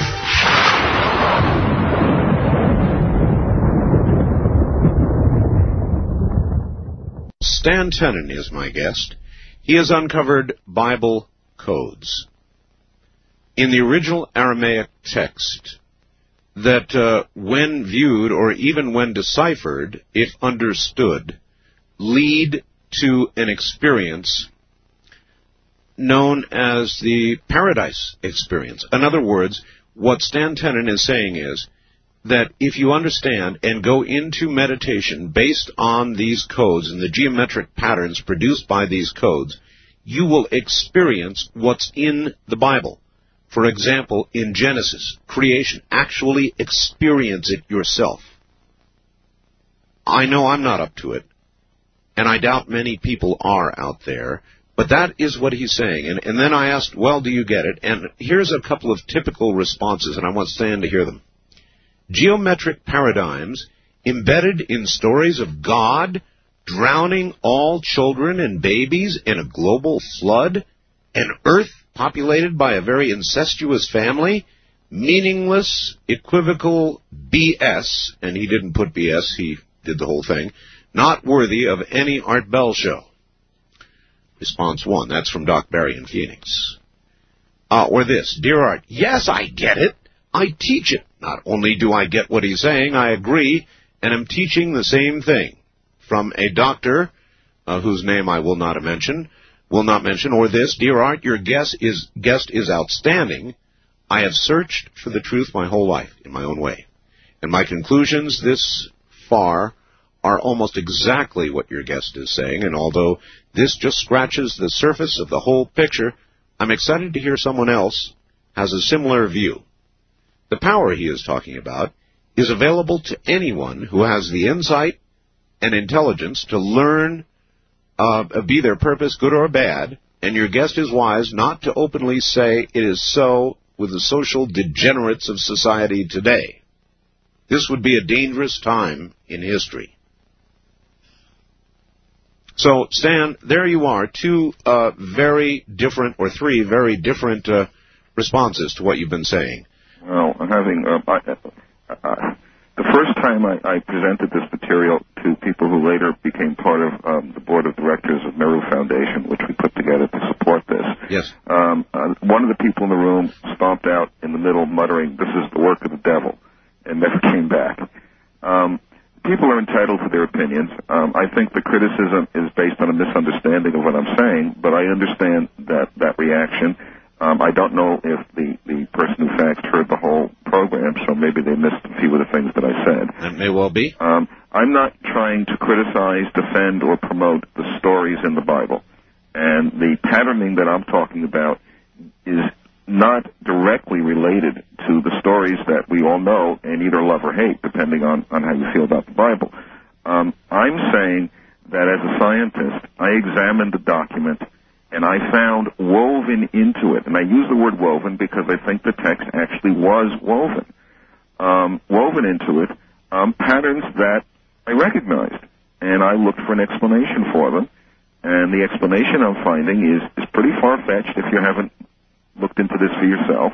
I, I obviously it's far fetched. If it weren't far fetched, we'd all know about it already. Um, and and um, it is something I don't think people should believe. I think they should check out what I'm saying.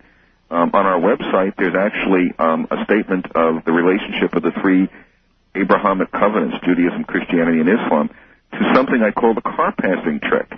And the point I make is don't believe any of this unless you do the experiments for yourself. And these are not necessarily scary experiments any more than, than normal dreaming would be scary or normal daydreaming or fantasizing would be scary. Obviously, people can do crazy things in any context. But there are simple things you can do to demonstrate for yourself whether or not there is a basis for what I'm saying. And I, while I haven't reached the heights of, of any of these things, I've done some of these simple experiments. All right, and- give us an example. All right, me. give us an example. Well, um, the car passing trick, which which I've discussed at length in other c- contexts, is based on an understanding of the relationship of the three Western covenants, whether you believe them or not. Um, the the Jewish covenant is basically um, based on the study of the Torah, of the Hebrew Bible. Um, the Jewish tradition emphasizes learning, which, if we wanted to be a little negative, we could call it head tripping. If we wanted to be more positive, we could talk about it being logical. The Christian covenant, um, I believe, I'm not insulting Christians to say, is based on passion and compassion and nurturing and nourishing and giving and working in the world. Um, the, the Christian community isn't that intense on studying, certainly not the Hebrew Bible, and even the Christian Bible isn't isn't always what the Christian community does. Christians are are known for their passion and their compassion. Islam literally means to yield, to submit to Allah, to let go, to give up. When you have a clear understanding of what you want and are interested in, the Jewish covenant, when you back that up with hard work in the world, what the Easterners would call dharma, I think, I may be using that wrong, and then after you put in all this clear work and planning and all this hard work, you let go and yield to nature or to life or to God, depending on your beliefs, um, then things happen. Look, if you're house hunting, you get an idea of what kind of house you want. Right. You search around like crazy for months and months, and at the point at which you give up, bingo, your house shows up. I think many people have had that experience. It's like looking for love. Uh, Yeah. you know, you, you look and you look and you look and you look and you finally say, I'm destined to be signal, uh, single without a soul mate all my life, and then boom, the minute you give up, there she is. It's also the principle of which anything is created in the world. Babies come into the world this way. First, we know, we see, we intellectualize, we see our partner at a distance, and we think, we decide we want a child. We fantasize about it. Then we have to have to live with our partner, Yes. and that's work and passion and compassion. We have to literally make love, and that making love process, which is called the petite mort, the little death, is in fact a giving up. And then when the child is ultimately born, we have to release that child into the world and let go of it. And so the creative process, even in that most elemental of human experiences, is the same. It's based on, on if, in this form of analysis, this isn't the only way you can analyze it, of course, the, these three, three conditions that all have to be present. You have to know what you're doing, you have to work hard at it, and you have to let go of it. Now, I wrote up on the internet um, a little experiment you can do when you're driving along behind the guy that's driving too slowly, and there's no way to pass. And I describe in detail how you think about what you want, how you you put in the, the appropriate effort. May I, may I stop How you you let one, go. just one second? Let me stop you and tell you what I think about in that situation. Uh, dual-mounted 50 caliber uh, machine guns and uh, a button uh, convenient on my steering wheel, which I can press, uh, totally peppering the car in front of me and destroying it totally. This is not the kind of person who should reach out and try to have the experience you're talking about. Well, on the other being hand, honest I- with you, I bet you do it unconsciously in all every day in the things that you do do, and I bet that um, you- sometimes it's a rocket launcher, by the way. All right. Well, I'm not saying you have. This is not related to you being violent or nonviolent. This is a, this is a technique you can experiment with to demonstrate for yourself whether following these stages really does something or this is right. really BS. Give, the give, give, give, me the, give me the righteous way. Well, I'm, I'm basically saying that it, it, it's you shouldn't believe me that the test of these spiritual teachings is not whether granddaddy told daddy told, hear you. told you. The test is does it work in your life? Yes, yes. All right. So, so there you are behind the slow guy. What should be done?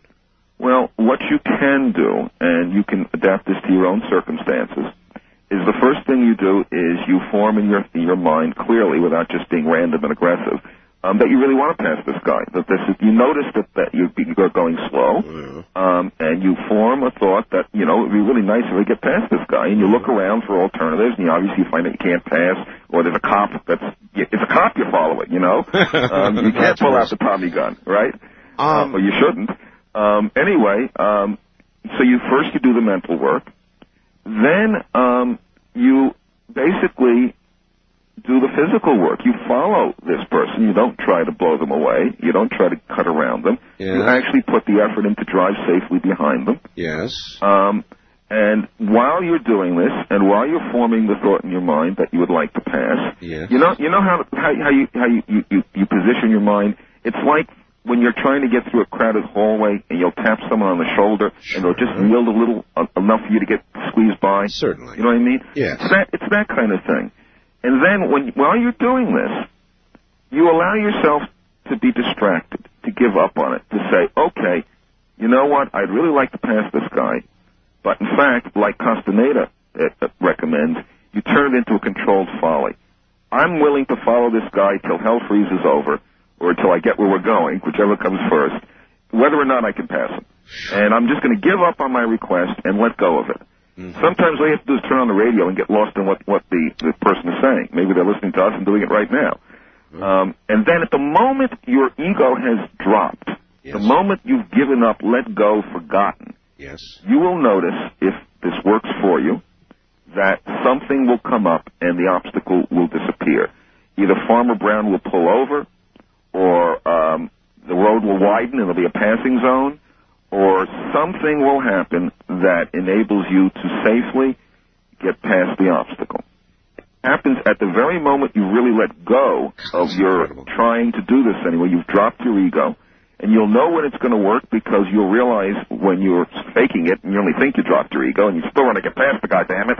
Yeah. Um, and you'll also know, and you'll notice when, in fact, you actually let go. And look, um, you can't power trip this. You can't brag about it. You want to keep your ego out of it. You don't want to tell the guy next to you in the car that what you're going to do because that's power tripping and that's ego building and that it prevents you from dropping your will and your expectations. Right.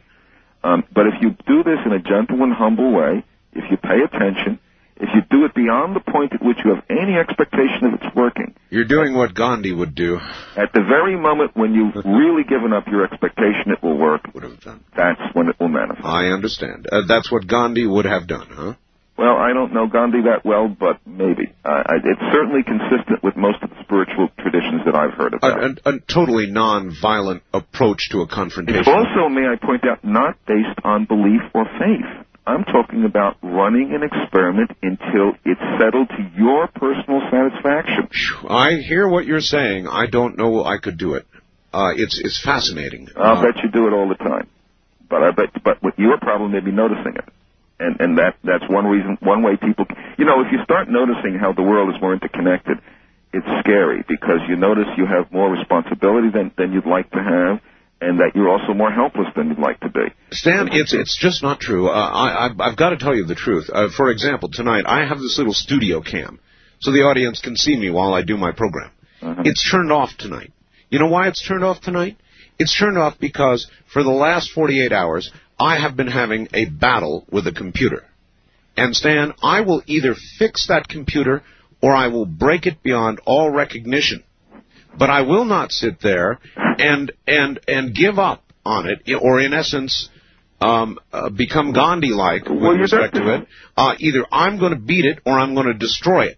Okay, well, that's, that, so you're not using this technique in this circumstance. So I, I don't I- think you're doing it all the time. My room is a disaster, so I can't turn on the cameras. I mean, there's stuff all over the place here, and that's the way I am about things. Well, I I, will keep don't- coming I at them until until I get them or they get me. Okay, I don't want to tell you what you do. I would rather you paid attention to you and discovered what you do and told me. That that would be a little more honest. Let's get back to the pyramid and the science stuff. All right. Um, and I and I want I wanted to make that point because you were talking about this potentially radioactive stone, and I said that there might be an explanation for that. Stan, I didn't say radioactive. I said that. I just said what I observed. I said potentially. Yes. Right. We don't know. We observed. You you you told me you observed when you brought this stone that was excavated in the pyramid. Yes, sir. Near your your fluorescent watch face, Yes, it glowed more than it would normally have glowed. Uh, yes, sir. I mean, eerily so. I mean, so, so so much glow that it actually caused some light around me to hit the walls. I mean, it was a little scary. Well, fortunately, it doesn't take a lot to make a watch crystal glow a lot, so it may not be a dangerous situation. I wouldn't go to sleep with it next to me, and I wouldn't lick it until it was checked with a Geiger counter. No problem. But other than that, my, my first hypothesis is it's probably mildly radioactive, and that's probably not terribly extraordinary. Other than it may be deliberate. Um, there is a reason why you would want to make a structure like the pyramid warm. It may even be one of the reasons you would pick Cairo as a location because it's warm there. Um, if you were actually, if the pyramid were actually, and I'm saying if here, if the pyramid were actually a device, then we could use certain basic scientific principles to figure out what kind of device it is. We know devices, when you're making something useful and meaningful, the materials we choose and how we fashion them and the conditions in which we use them are important. You don't make an automobile block out of a soft material that melts at the temperature that gasoline burns. That's correct. All right? And you don't hone the outside of the carburetor, even if you're a car nut. You merely polish it because that would be a gratuitous behavior. You need to hone the cylinders to get them that smooth. Yeah. But to make it look pretty, you don't need to hone the outside of the carburetor. So that, in fact, what you do and the precision with which you do it and the conditions under which you use it are very important.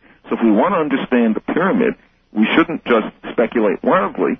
We should set out a set of hypotheses, and then we should check them off and see what they lead us to. Well, the most important, most impressive thing about the pyramid is its size. So the first question to ask is, is there a reason other than the purported vanity of the pharaoh that it would need to be that size? And we should put that on the table. The second most obvious thing about the pyramid, and this is the most obvious thing that no one seems to have noticed, is its material. Most of the pyramid, now the chambers and passages are lined with, with granite, but the bulk of the pyramid, well over 95%, or maybe over 99% of the pyramid, is limestone. Limestone, yes, sir. Limestone. And if we examine limestone carefully, we discover something truly astonishing, which no one seems to have paid any attention to. You know, one of the things that's most important in science is resonance, is when things are like other things and therefore can partake of them and interact with them. Yes. The pyramid is made of limestone. Limestone is predominantly calcium carbonate. Um, the pyramid limestone is not that pure. The outer casing stones were much purer, um, but predominantly calcium carbonate. Um, calcium carbonate is an, very interesting material. It's the most common mineral on the face of the earth after the silicates, after the granite, granitic materials.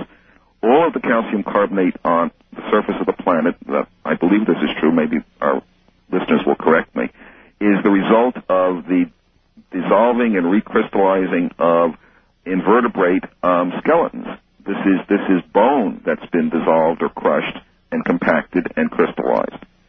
Um, and so it's the ash of life.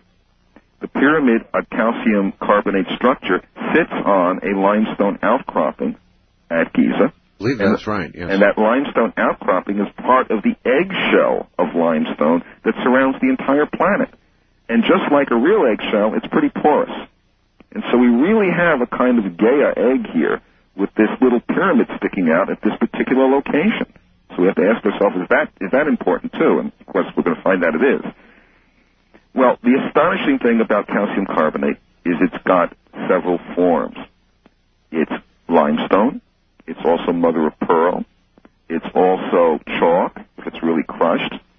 It, if the crystals are bigger, it's like limestone, which has medium-sized crystals, not so pure. And if they're really pure, then we have calcite, Iceland spar, a completely clear mineral, crystal clear.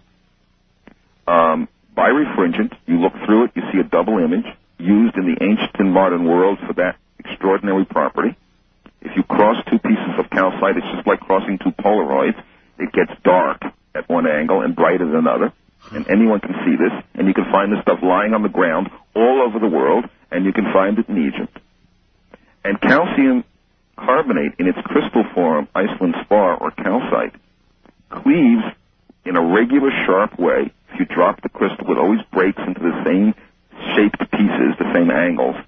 And those angles are, in fact, the pyramid's most important angles. The pyramid is a model of the crystal of the material it's made of. And I don't think many people have noticed that, and that's very important. All right, Stan. When we come back, I would like to open the phone lines. There's plenty on the table here. Let's see what. Let's see how they react. All right. All right. All right. Coming up, uh, we will go to the phones when we come back. You're listening to Art Bell Somewhere in Time. Tonight featuring a replay of Coast to Coast AM from July 8th, 1997.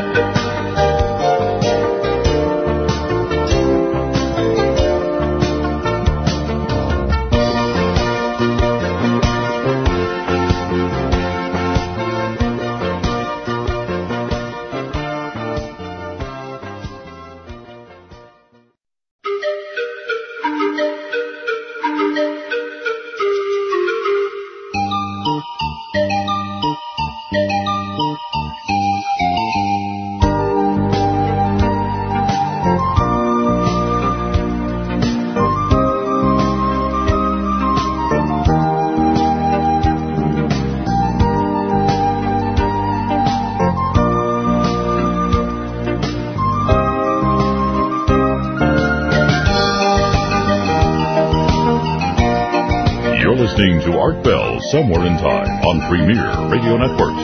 Tonight, an encore presentation of Coast to Coast AM from July 8th, 1997. The material being presented this morning is something that you apparently either get and understand or reject and get angry at.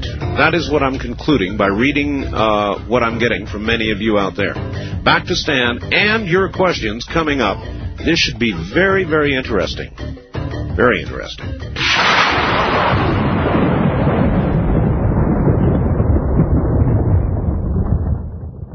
Now to Stan Tenen, who has a BS in physics and um, has been researching Bible codes um, derived from ancient Aramaic that produce geometric shapes that induce a condition uh, which actually allows one to experience what is described in the Bible. Not to read it, not to have an understanding of what you read, but to actually experience it. That's what he is um, saying is contained uh, in this woven tapestry of information in the coding of the Bible. And uh, now we have begun to talk about the pyramids as well. And I'm going to open the phone lines. And uh, so anything can happen. Stan, uh, are you there? I am here. All right. Uh, anything can happen once we open the phone line. So uh, let's see what the audience has to say. All right. First time caller line. You're on the air with Stan Tenen. Good morning. Good morning, Art and Stan. How are you? Good morning. Where are you? I am calling from Cle Elum, Washington. Yes, sir.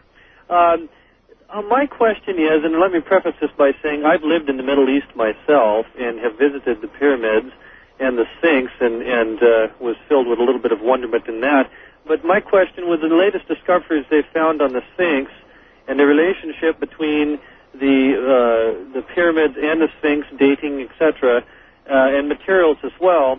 Uh, if there might be uh, some links, uh, uh, materials and placement and so forth, not so much uh, for obviously uh, the solar benefit of, of alignment, but also uh, astronomical outside our system, um, and then also uh, the the biblical context of it, having been uh, studied that extensively, uh, pretty much most of my life as well. Uh, I think that there's a lot of things that we're discovering today that there are uh, many similarities and alignments in uh, both the Islamic beliefs and uh, Christian and Judaism beliefs that uh, um, are being confirmed with uh, what what's happening today with some of the mathematical explanations for them. Well, I think what you're saying is, is basically correct. Um, I don't know a lot about the Sphinx. I haven't done that myself. I am very open to what's been suggested recently.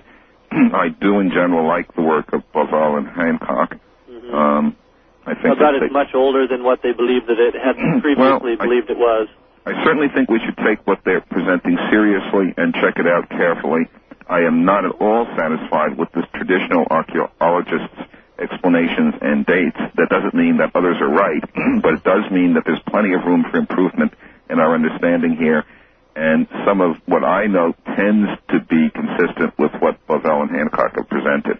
Also, we haven't talked about the sky connection to these codes in the Bible um, yet either, but there is a, is a connection, and it's the same sort of connection as with the pyramids. All right. Um, I, I would like to bring something up here, and then we'll go back to phones very quickly. Um, and it has to do with Mars. We've got Surveyor on Mars right now, hmm and there are some remarkable discoveries being made. For example, they're claiming that at one time Mars was covered in a great flood. We're talking about a red, dusty planet uh, with rocks everywhere, and what they are concluding is at one time there was a great flood. Well, where the hell did all the water go? I mean, that's an incredible thing to contemplate. Three billion years ago, there was a great flood. Mars was, you know, water world. And now there's no water. It's dusty and dry and red and has rocks and uh, they're talking about volcanic activity and all kinds of things that are just utterly unimaginable uh, to us. They're saying that uh, the rocks and uh, that they're seeing there have a complete resemblance with the analysis they've done so far to that which we have found on Earth, which were somehow blown off from Mars in some great catastrophic hit um, that harbor some sort of uh, microbial life. Uh, there is a great mystery there, and it's unfolding before our eyes, raising more questions than it is answering. And of course, we have these geometric shapes and these uh, things at Cydonia that we don't understand and that we are presently not investigating. Do you see a connection there? Yeah, to some extent. Uh, I'm not a planetary physicist, um, and I only know what I've been told by others. Right? But um, in fact, there is a direct connection between the geometry in the vicinity of the face on, on Mars and the geometry of the modeled human hand Yes. we found specified in the Bible. Um, the model hand, when you make it properly, the fingertips, if you were to place your hand face, facing a, a tabletop with thumb and fingers down, Yes. ideally, based on this model, your fingers would come down at 19 and a half degrees. 19, That- 19.5. 19.5 approximately. I mean, you know, um, that there's more decimal points there, more digits. Um, that's that same marker angle as has been proposed is the underlying um, principle of the area around the, the um, face on Mars, so-called. That's correct. So it's not the face per se that that convinces me. Um, The it's, geometry. it's the hand on Mars that convinces me. All right. And also to be to be explicit, um, I found that that mathematical analysis very very intriguing and very very important. But the clincher for me is the fractal imagery photographs that are in Carlotto's book um, on on Mars, which show that the face and some of the other objects in the area are quite anomalous when they're analyzed um, using fractal methods of analysis, which we've only recently developed. And so that that that combination of circumstances, I find is is very very intriguing and suggestive. Um, I'm hoping that one of these NASA missions to Mars is going to actually go back and and have a good look. Is it possible, this is a reach, but let me just open it up, that there was, uh, where there's water, was water, there very well could have been life. Obviously, the suggestion is there was life on Mars, uh, intelligent at one time. What's there is too geometrically similar to what's here um, to not suggest that there was intelligent life there at one time. Um, so, do you? It's certainly possible. Um, li- water is, is is very important to life as we yes, know it. yes, indeed. But then, you know, we've recently discovered life in, on Earth in places where we didn't think it was possible. We used to think that, that the sun was necessary um, because of energy and information um, considerations. we now know it's not. Thermal vents Yep. in deep sea can Yep. provide an equivalent source. No question about it. So that was totally unexpected. I, I I'm um, I'm very liberal uh, on the idea that there there is going to be life in throughout the universe, and I think the bigger question is, is how intelligent it is. Um, I think it's almost inevitable. I mean, we've already found um, carbon molecules of various forms that are suggestive of life on, on all kinds of things that have hit our planet from outer space, um, and and um, it's just very plausible that some of these these lifelike proteins are going to going to occur, um, and, and organic chemicals are going to occur, given how vast the universe is. But Stan, what I where I was going with this was, if there was life on Mars, if it did evolve to an intelligent uh, a level, is it not possible that these geometric patterns that we see were created by Mars equivalent to our pharaohs? Oh, sure. I, mean, I don't wouldn't get that culturally explicit, but yeah, absolutely. That this is, you know, some if there was intelligent life, um, there's good likelihood they built what we're looking at. Absolutely. That there is something universal in what you have been talking about tonight. That's right. That's what I'm saying. This isn't a matter of believing in Judaism or Yeah, Christianity or Islam, but we're or, or or an Egyptian religion or anything like that. This is a matter of underlying patterns that permeate the universe. Um, just like the number pi is universal throughout the universe. It's not dependent on the measurement, although that's how we first learned about it. It just is. It's an idealization that you find when you use mathematical methods to compare radiuses in the ideal to circumferences in the ideal. And you always, no matter where you are, no matter what your consciousness is, no matter what you believe, you're going to find that value of pi No, in it- whatever number system No, it you express it absolutely, absolutely makes sense. Wildcard line, you're on the air with Stan Tenen. Hi. Hi. I, I wanted to ask a, a couple questions. Uh, one uh, was um, when you were talking about um, the um, identification with God being overwhelming, and this is what uh, Carl Jung said. That uh, an unmediated uh, uh, realization of God could be overwhelming to Yes. people. You know, that, And- that appears to be true. And um, yes, this is kind of an empirical thing in the the 20th century that he realized. And the other thing I wanted to ask you was, um, um, like, do you know if, um, or do you have any opinion about whether um, the the people who actually wrote the Bible had um, did this deliberately and encoded that message into the Bible, or it was something like uh, uh, uh, John David Oates. All right, all right, all reverse right. Oh, that's that's very good. I think we get it. Uh, in other words, was this an intentional encoding, or I don't know whether you know about Mr. Oates who does reverse speech, uh, and it seems to be reverse speech is fascinating. You just play something backwards, and every few seconds uh, there will appear this congruent sentence that appears to come from the unconscious, which either is congru- uh, is always congruent with what's being said forward, but either reveals it to be a lie or the truth. So, uh, the the people who write the Bible um, know what they were doing, or is this coding something that was probably un, uh, not not a conscious thing uh, at at the writing? Well, um, they, I don't know if there's a simple answer, but let me give you an analogy. Um, is the number pi written by our mathematicians, or is it intrinsic to be discovered in the world? Um, obviously, it's discovered. Yes. But it's also we choose the number system, we choose to do the calculations, and we choose to interpret them. Um, my understanding of the experience of Moses is that because of his great humility, his ego dropped out, and he was able to experience a kind of unification of the conscious and the physical world. And that, that unfurled through him in a way that he could express um, in Hebrew letters that represented the path of the feelings that he received and experienced. Um, that what the sequence of letters in the Hebrew Bible represents is literally, as best can be recorded, the experience of Moses in detecting this pattern and in receiving it from, well, we can say God. You don't have to believe in God. Wherever, wherever it manifested from. It could come from nature, like pi does. You don't have to believe in God to discover pi.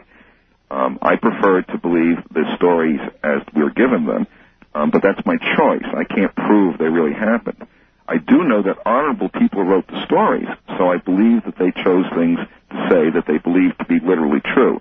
But that's not really dependent on the experience that Moses had directly. Moses, I think, wrote down a sequence of Hebrew letters which are pretty much analogous to the process a mathematician uses when they calculate and write down the sequence of digits in pi. That Moses was recording something intrinsic to the relationship between consciousness and physicality. And that that's what the Bible at the letter level, uh, the sequence of Hebrew letters, actually represents. And you know, there's a possible proof or confirmation of this. If I'm right, then these Bible codes, which consist of these equal interval letter skip patterns, which I'm saying appear to mean that the text is woven of these patterns, and so that these equal skips are like looking at stripes on a Navajo rug. Sure. All right, that these actual patterns are patterns that exist in nature. Now, the Jewish tradition teaches that the Torah is the template of creation, and that God, in a sense, looks through the Torah and projects the world. Well, we don't have to believe that or disbelieve that to test it. If we can look through the Torah and see the world, then that confirms the teaching. Well, what could we see? It appears that these woven patterns are like basket weaving, like reeds, very similar to the sorts of maps that are woven by Polynesians and Micronesians to navigate using the tides and using the sky, the heavens. We know that the ancient Egyptians, we know that the Israelite traditions We know that the Babylonians and many of the other ancient peoples had excellent calendars. They observed the heavens. A lot of the pyramid archaeology research that's being done now is also focused on the observation of the heavens. When you attempt to draw these epicyclic patterns that the planets and the constellations and the stars appear to make in the sky, Right. they look for all intents and purposes like basket weaving. I'm saying that as part of what is we're discovering is woven into the Torah text is basket weaving that represents the patterns on the temples of the heavens. And that if we can project that same pattern onto the temple of our mind, in principle, there's no difference between inside and outside. We have no skin, and we are experiencing an ego death experience, a meditational or prophetic state. That this is not mysticism, this is a neurophysiological reality that can be tested, that this isn't some theory that I'm making up. We can literally look at the woven patterns in the Torah text which exists and compare them to patterns in the heavens and see if they're the same. And we can flesh out these ideas to the extent that they're true and refine them and learn a good deal about how the ancients view the world and what they were really recording in what we call the Bible. All right. When we get back, I want to ask you if you were in a debate with uh, Mr. Drosnin, who wrote the Bible codes, um, would would it be a debate of process, uh, or what form would the debate take? That's that's what I'm going to ask when we get back. And back we will be in a few moments, and we'll really be hard into the phone. So hang in there, everybody. You're listening to Art Bell Somewhere in Time on Premier Radio Networks. Tonight, an encore presentation of Coast to Coast AM from July 8th, 1997.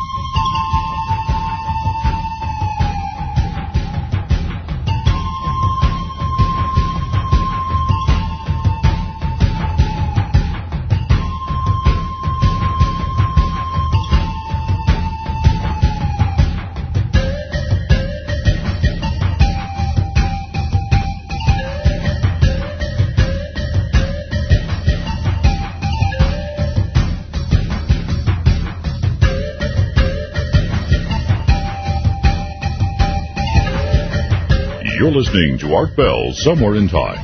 Tonight featuring a replay of Coast to Coast AM from July 8th, 1997. Have you ever noticed that music has a lot of the same properties? Music is mathematical, uh, without question. Music uh, can produce an altered state, without question.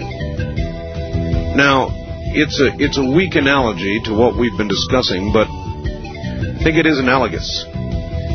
I'll ask about that in a minute. My guest is Stan Tenen, and we're talking about Bible codes and more.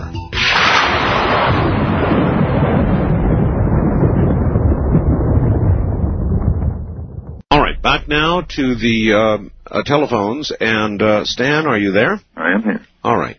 Uh, I promised people active phone lines, so we got to do it. East of the Rockies, you're on the air with Stan Tenen. Good morning. Good morning. My Good name morning. is Jeannie, and I live in Fort Myers, Florida. Hi, Janie. How are you? Fine. Uh, I've been walking down the same road that Stan has walked and run into some interesting information that I wanted to share.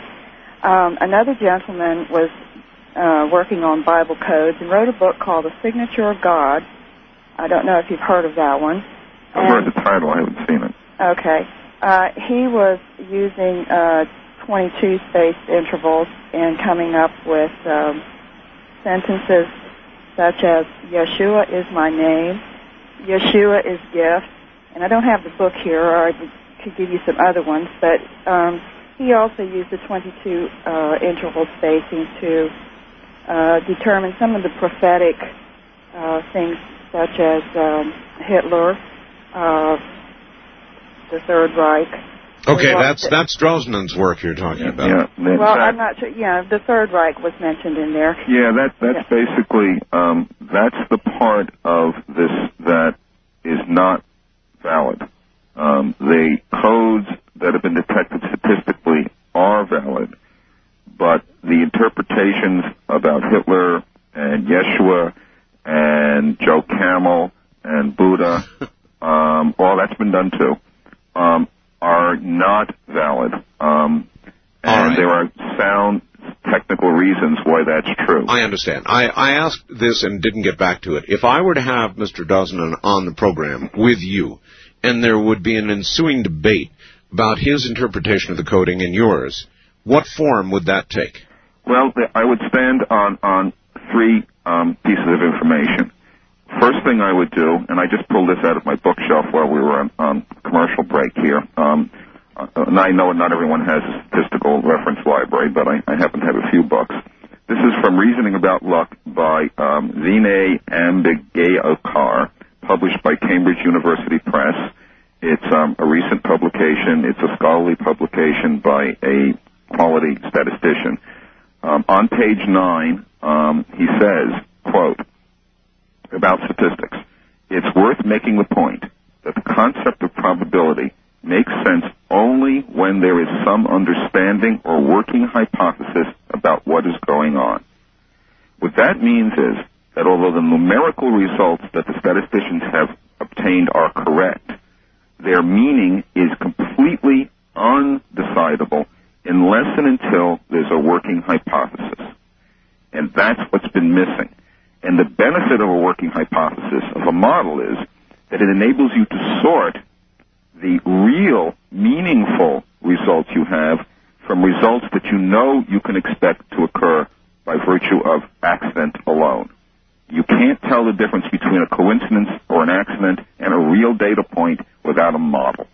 And that's the problem. The Hitler, Yeshua, um, rabbi name, because it's not. Ju- I'm not trying to just be negative here. It, it, th- these shorter codes that say Rabin assassin will assassinate are not legitimate because they fail the basic principle of probability theory. There is no working hypothesis. Now that's the first leg I'd stand on, and I think any statistician would have to back me up on that, including the people who did the work. Well, uh, if I can get Mr. Drosnin on, would you be interested in such a debate? Oh, absolutely. All right. Um, uh, I, Wh- I- what- hold on. West of the Rockies, you're on the air with Stan Tenen. Hi, Hi. uh, Stephen and Victoria. Victoria, BC, all right? Uh, yeah. Um, first of all, Art, um, that uh, piece of rock that you received from the pyramid, Yes. how close to your um, computer and your cameras did you have it? um, not close enough. Uh, should that's make your not. TV screen glow too, you know. It- well, um, that's worth a try. Um, yeah, you might want to remove it from the room or something. uh, it's not in the room. Okay.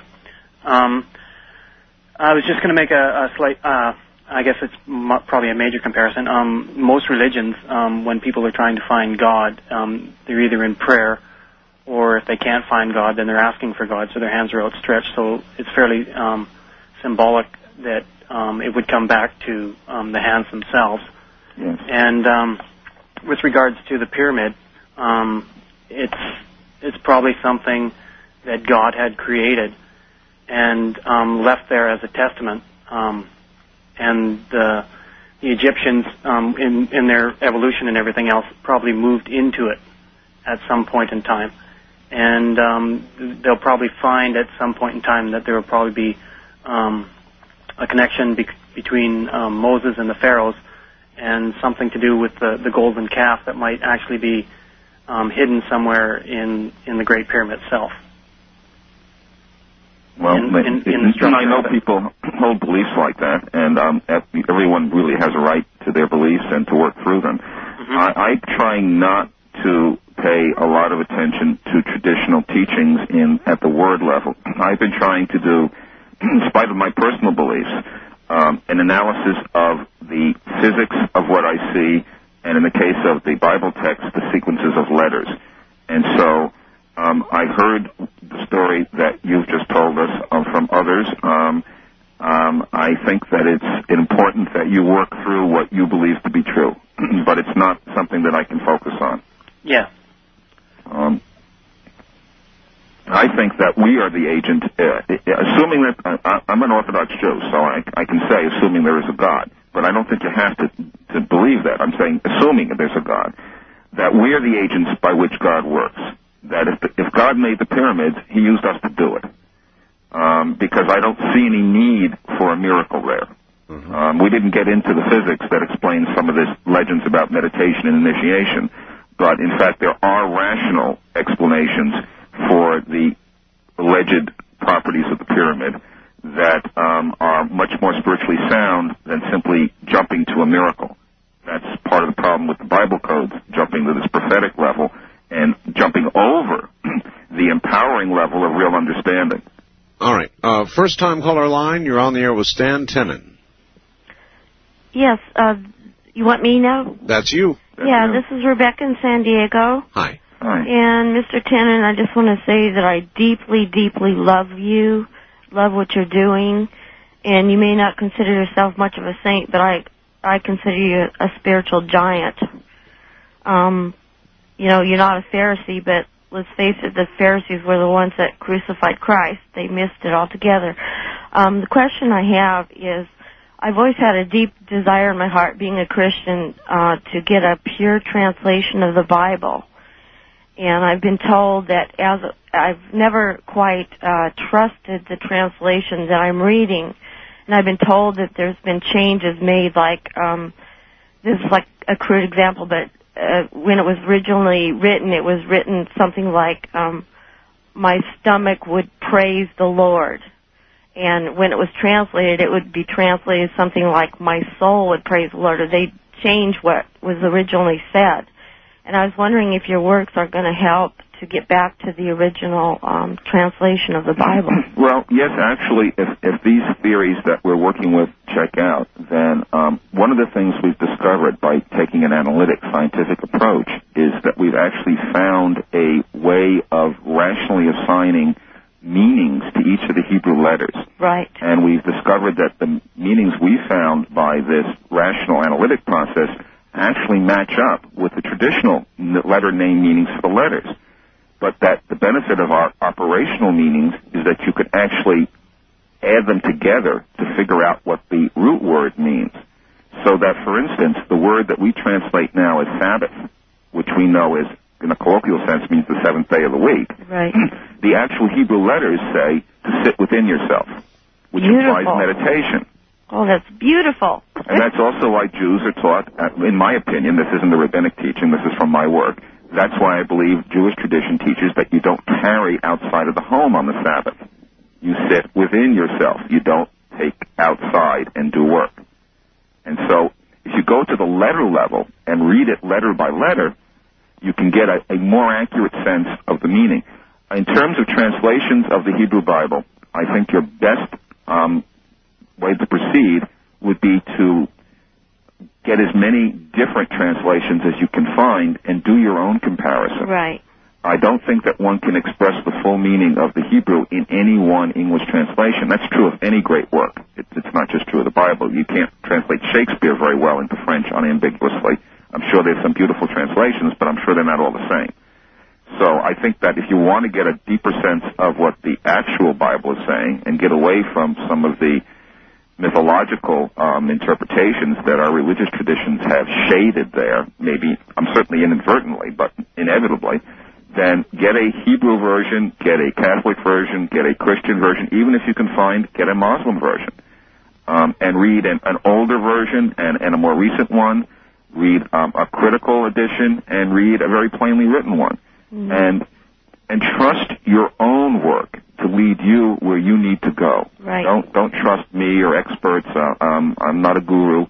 Um, when you're listening to another person, even if they're a saint, you're just listening to another human being. When you listen to your heart, honestly, then you might be listening to God. You got it. All right. Thank you very much for the call.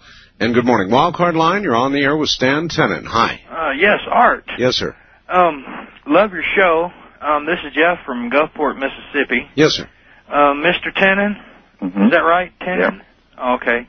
Um, I, I was real uh, interested in, uh, especially your earlier show that you had, what, about a month ago or whenever. Yeah, just a month ago. And uh, anyway, I started fiddling with, uh, you know, I was interested in the concept, so I started fiddling with uh, the Hebrew a little bit.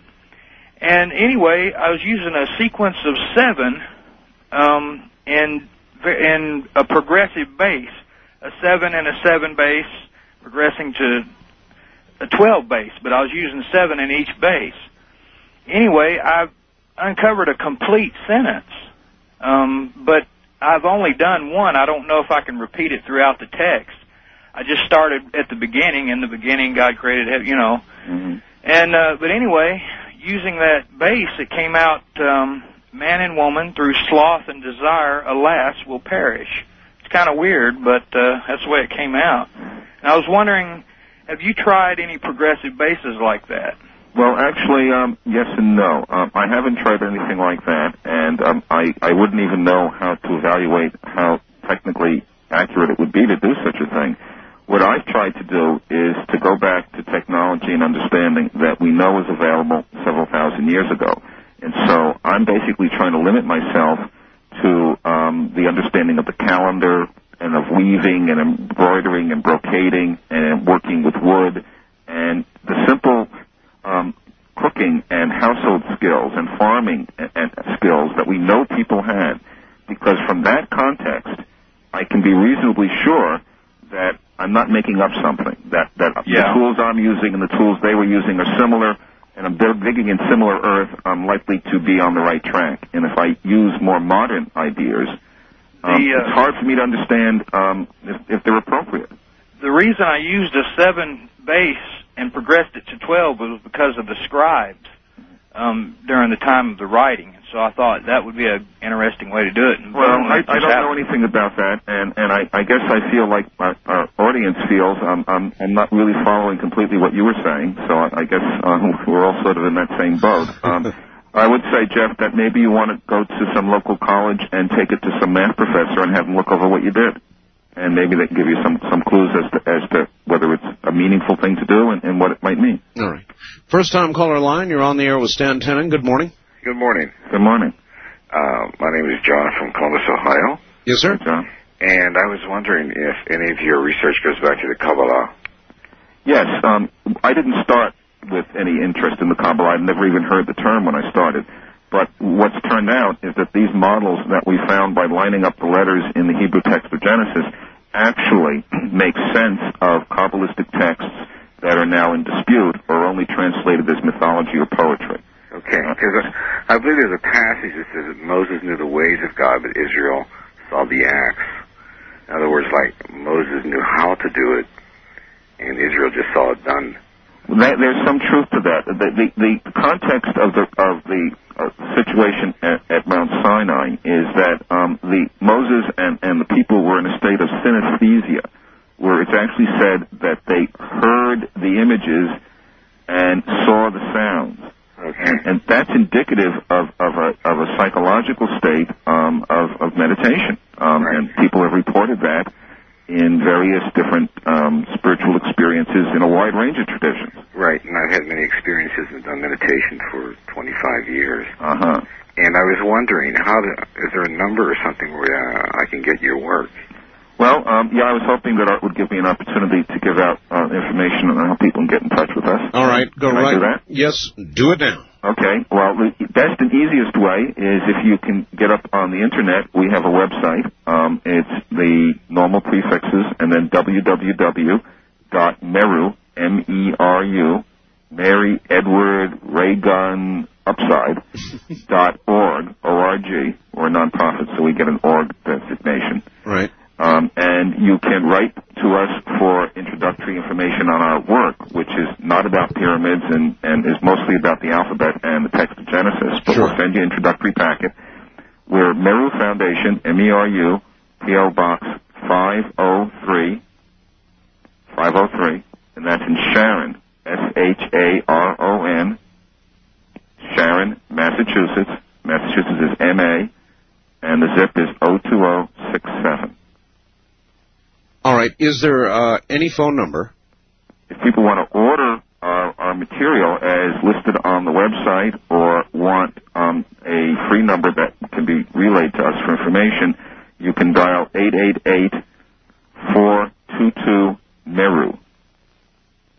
Uh, why don't you just give me the numbers? Uh, do you know the numbers? Of what? 888-422, and then what are the rest of the Oh, numbers? I, gee, I don't have it. I, I just learned it that way myself. Um, it would be six, three, seven, eight. I got that right off my phone. Some uh, I, I learned something uh, in doing commercials and giving out numbers. Some people respond well to the um, uh, the letters, uh, and other people don't respond at all well to them. And so, if you're going to do that sort of thing, you're best off giving out both. It would be eight eight eight four two two six three seven eight. Correct? I believe that's correct. Six, three, seven, eight. M E R U. The reason I use the letters is because that's the way I could remember it. I understand. Uh, but everybody uh, has a Better, different. better to look at the website or drop us a, a line. Um, also, um, let me say we were enormously pleased with the response we got from the last show. Um, on, we sent out about 500 packets. Some of them went out later. We are a nonprofit, so we use nonprofit bulk mail, but it still cost us a couple of thousand dollars, and we really are a nonprofit. So if people can help us out a little bit, we greatly appreciate it. We'd like to provide the material, and we will provide it. But if any of you are in a reasonably well-off state and are feeling um, generous, we could sure use your help, and um, and we'd appreciate it. Well, it's incredible work you're doing, Stan. Absolutely incredible. And uh, I go into a deep, long period of thought every time I have a conversation with you, and tonight has been no exception. So I want to thank you uh, for being with us, and uh, we will have you back yet again, no doubt, because uh, as you mentioned, the audience reacted in mass, and uh, I'm sure we'll get that again. Well, I'd really be pleased, and there's a lot more that we didn't get to that we promised, so let's do it as soon as you'd like. That's why there's always a next time. Stan Tenen, thank you. Thank you, too. Good night. All right, that's it, folks. That's all there is tonight. And we will be back tomorrow evening. It's going to be a very, very interesting week. Tomorrow evening, the Cassini mission with Karl Grossman. Uh, wait till you hear about that. Coming up this Friday night, Saturday morning, uh, Father Malachi Martin. For those of you that have been looking forward to another appearance, that'll be Friday night, Saturday morning, and there may be yet more to come. So, as the old expression goes, stay tuned. Same place, same time, same station. Good night.